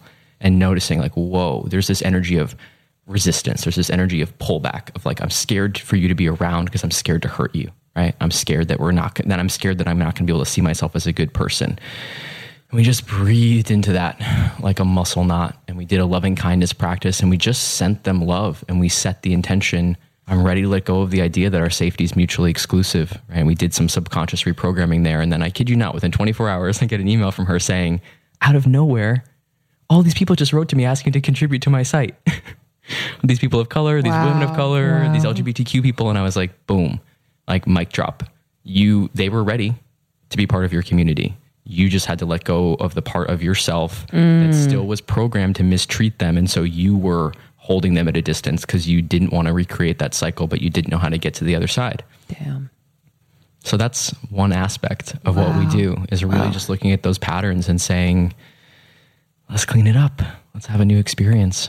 Wow. Those energetic tools must be so powerful. Do you ever get someone who's wait. like, what the heck? Because we're like in it, so yeah. I can't wait. But like, do you ever get like a CEO who's like, what the hell are you asking me to do? Um, generally, no, okay. because I do a lot of work around who my ideal clients are. I used yes. to attract a little bit more like that, and now it's kind of like you know, you must be this high to ride, and you you got to be down. You got to be ready for the level of transformation. You got to be ready to receive the tools, and also what I love about the cultural moment that we're in is that we're all kind of starting to admit that things haven't been going well, mm. and so there's a willingness. There's like, okay, well, I've been reading best practices lists online, and like talking to my social media manager about how to reduce negative comments, but that hasn't been working. So maybe I will take a deep breath with Aaron and think about what my parents said to me about people of color and how that might be subconsciously replaying in my experience right now. And then we pair that, I'll add as well, just for, for folks who are listening um, and thinking about the whole process, we pair it with what's the aligned action, right? Okay, if we're stepping into that higher integrity part of self, does it mean reparations? Does it mean amends making? Does it mean, you know, navigating certain aspects of your identity and saying, actually, I need to go apologize to that person that I laughed at a joke about them when I was 12, right? I need to clean that up or I need to send them some love if I can't find them, right? So there are little things that we can do um, in addition to practices like donating a aspect of your your profits and things like that and giving back in that way. Yeah, it's all part of the process. Wow. Well, I'm so excited. I'm excited I couldn't too. be more excited. Just as a last question from me, just like a quick fire thing. What are a few books that you'd recommend our audience to read that you love and that have been impactful for you? I love a rapid fire. Um, I I'm like hit me with the hit me with the resource and astrology Ketchup or mustard? Yeah, no. Books that I love include A Course in Miracles, which is a metaphysical text for reprogramming your consciousness from fear to love. And if that feels, if it if it calls to you, but it feels daunting, just open it up anywhere and just start reading and have an experience. Don't be a perfectionist and try to read the whole 700 page text from start to finish. Um, a Return to Love is Marianne Williamson's book about A Course in Miracles, which helps people um, kind of access it in a more applicable way. Like, okay, how does this apply to family? How does this apply to relationships? Things like that. Um, what else is coming through? I love a good metaphysical text like the holographic universe, which helps us understand the brilliant nature of the simulation in which we are all living right now. And I'm just going to drop in anything else. I really, I love Walt Whitman. He was such a possibility creator.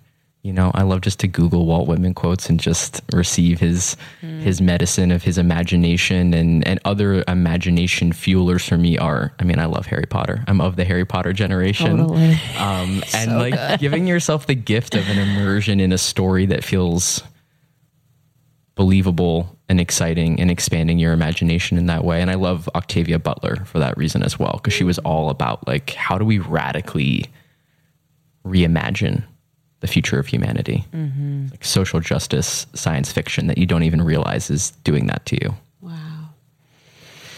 Yeah, Harry Potter's the best. Harry Potter is the best. best. It's the best movies too.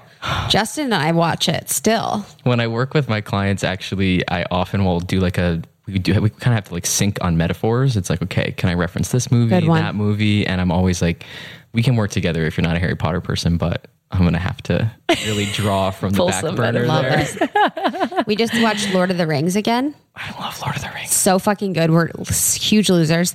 But it was like, okay, what I love about Harry Potter as the last thing was I got a break every once in a while mm. and we were f- having fun and we were making magic and doing all these things. Like Lord of the Rings, there was no fucking break. I was It's like, I'm so stressed intense. out the entire time.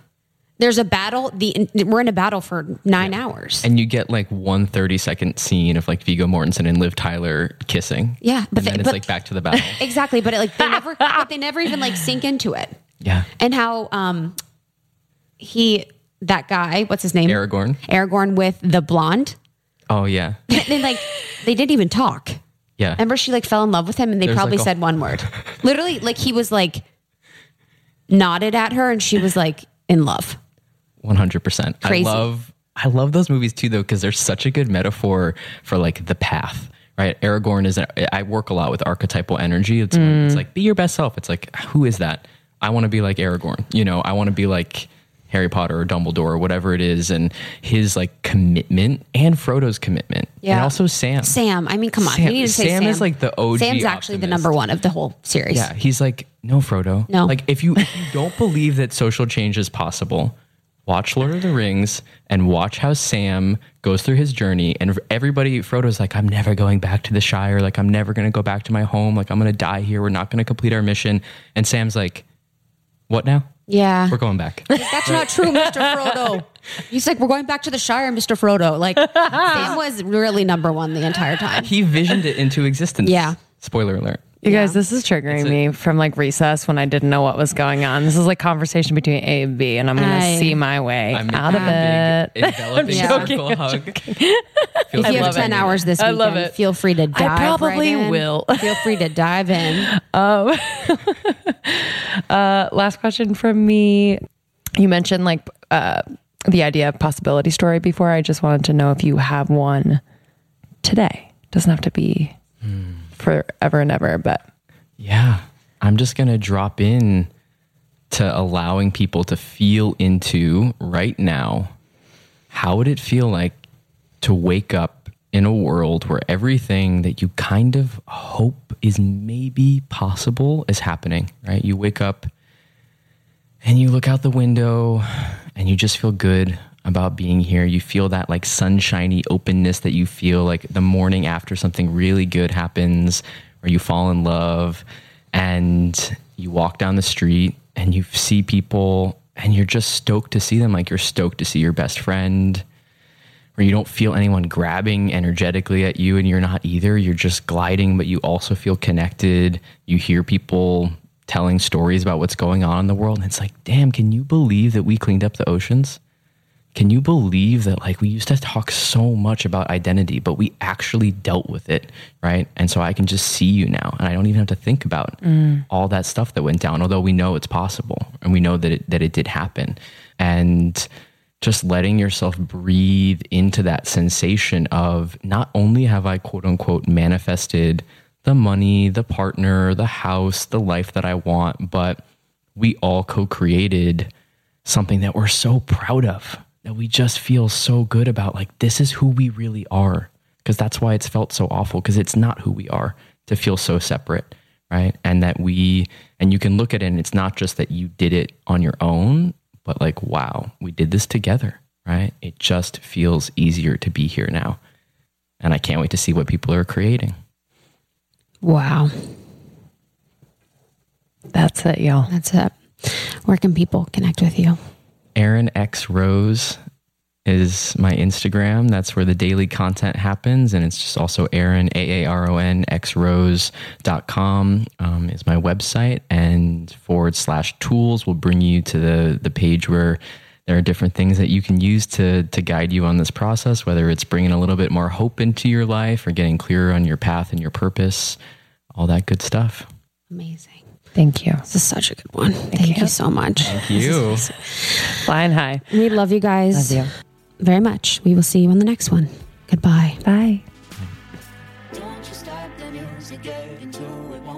The best. One of our favorites. Thank you so much, Aaron.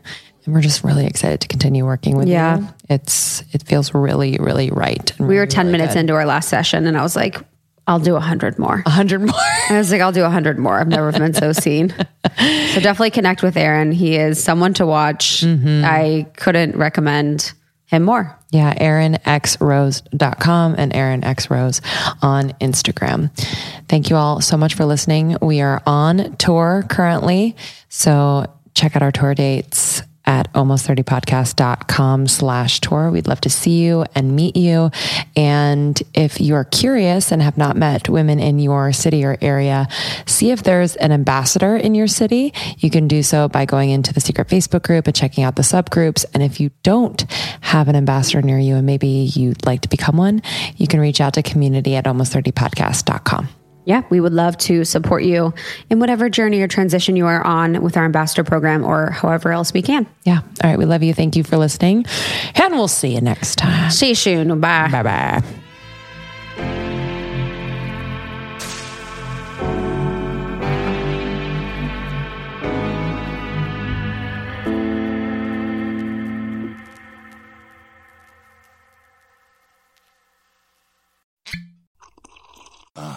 Mmm.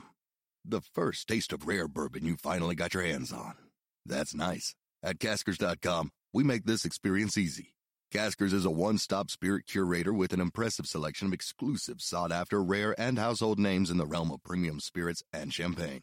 Discover the top flavors of the year now by going to Caskers.com and using code WELCOME10 for $10 off your first purchase. Get $10 off your first purchase with code WELCOME10 at Caskers.com.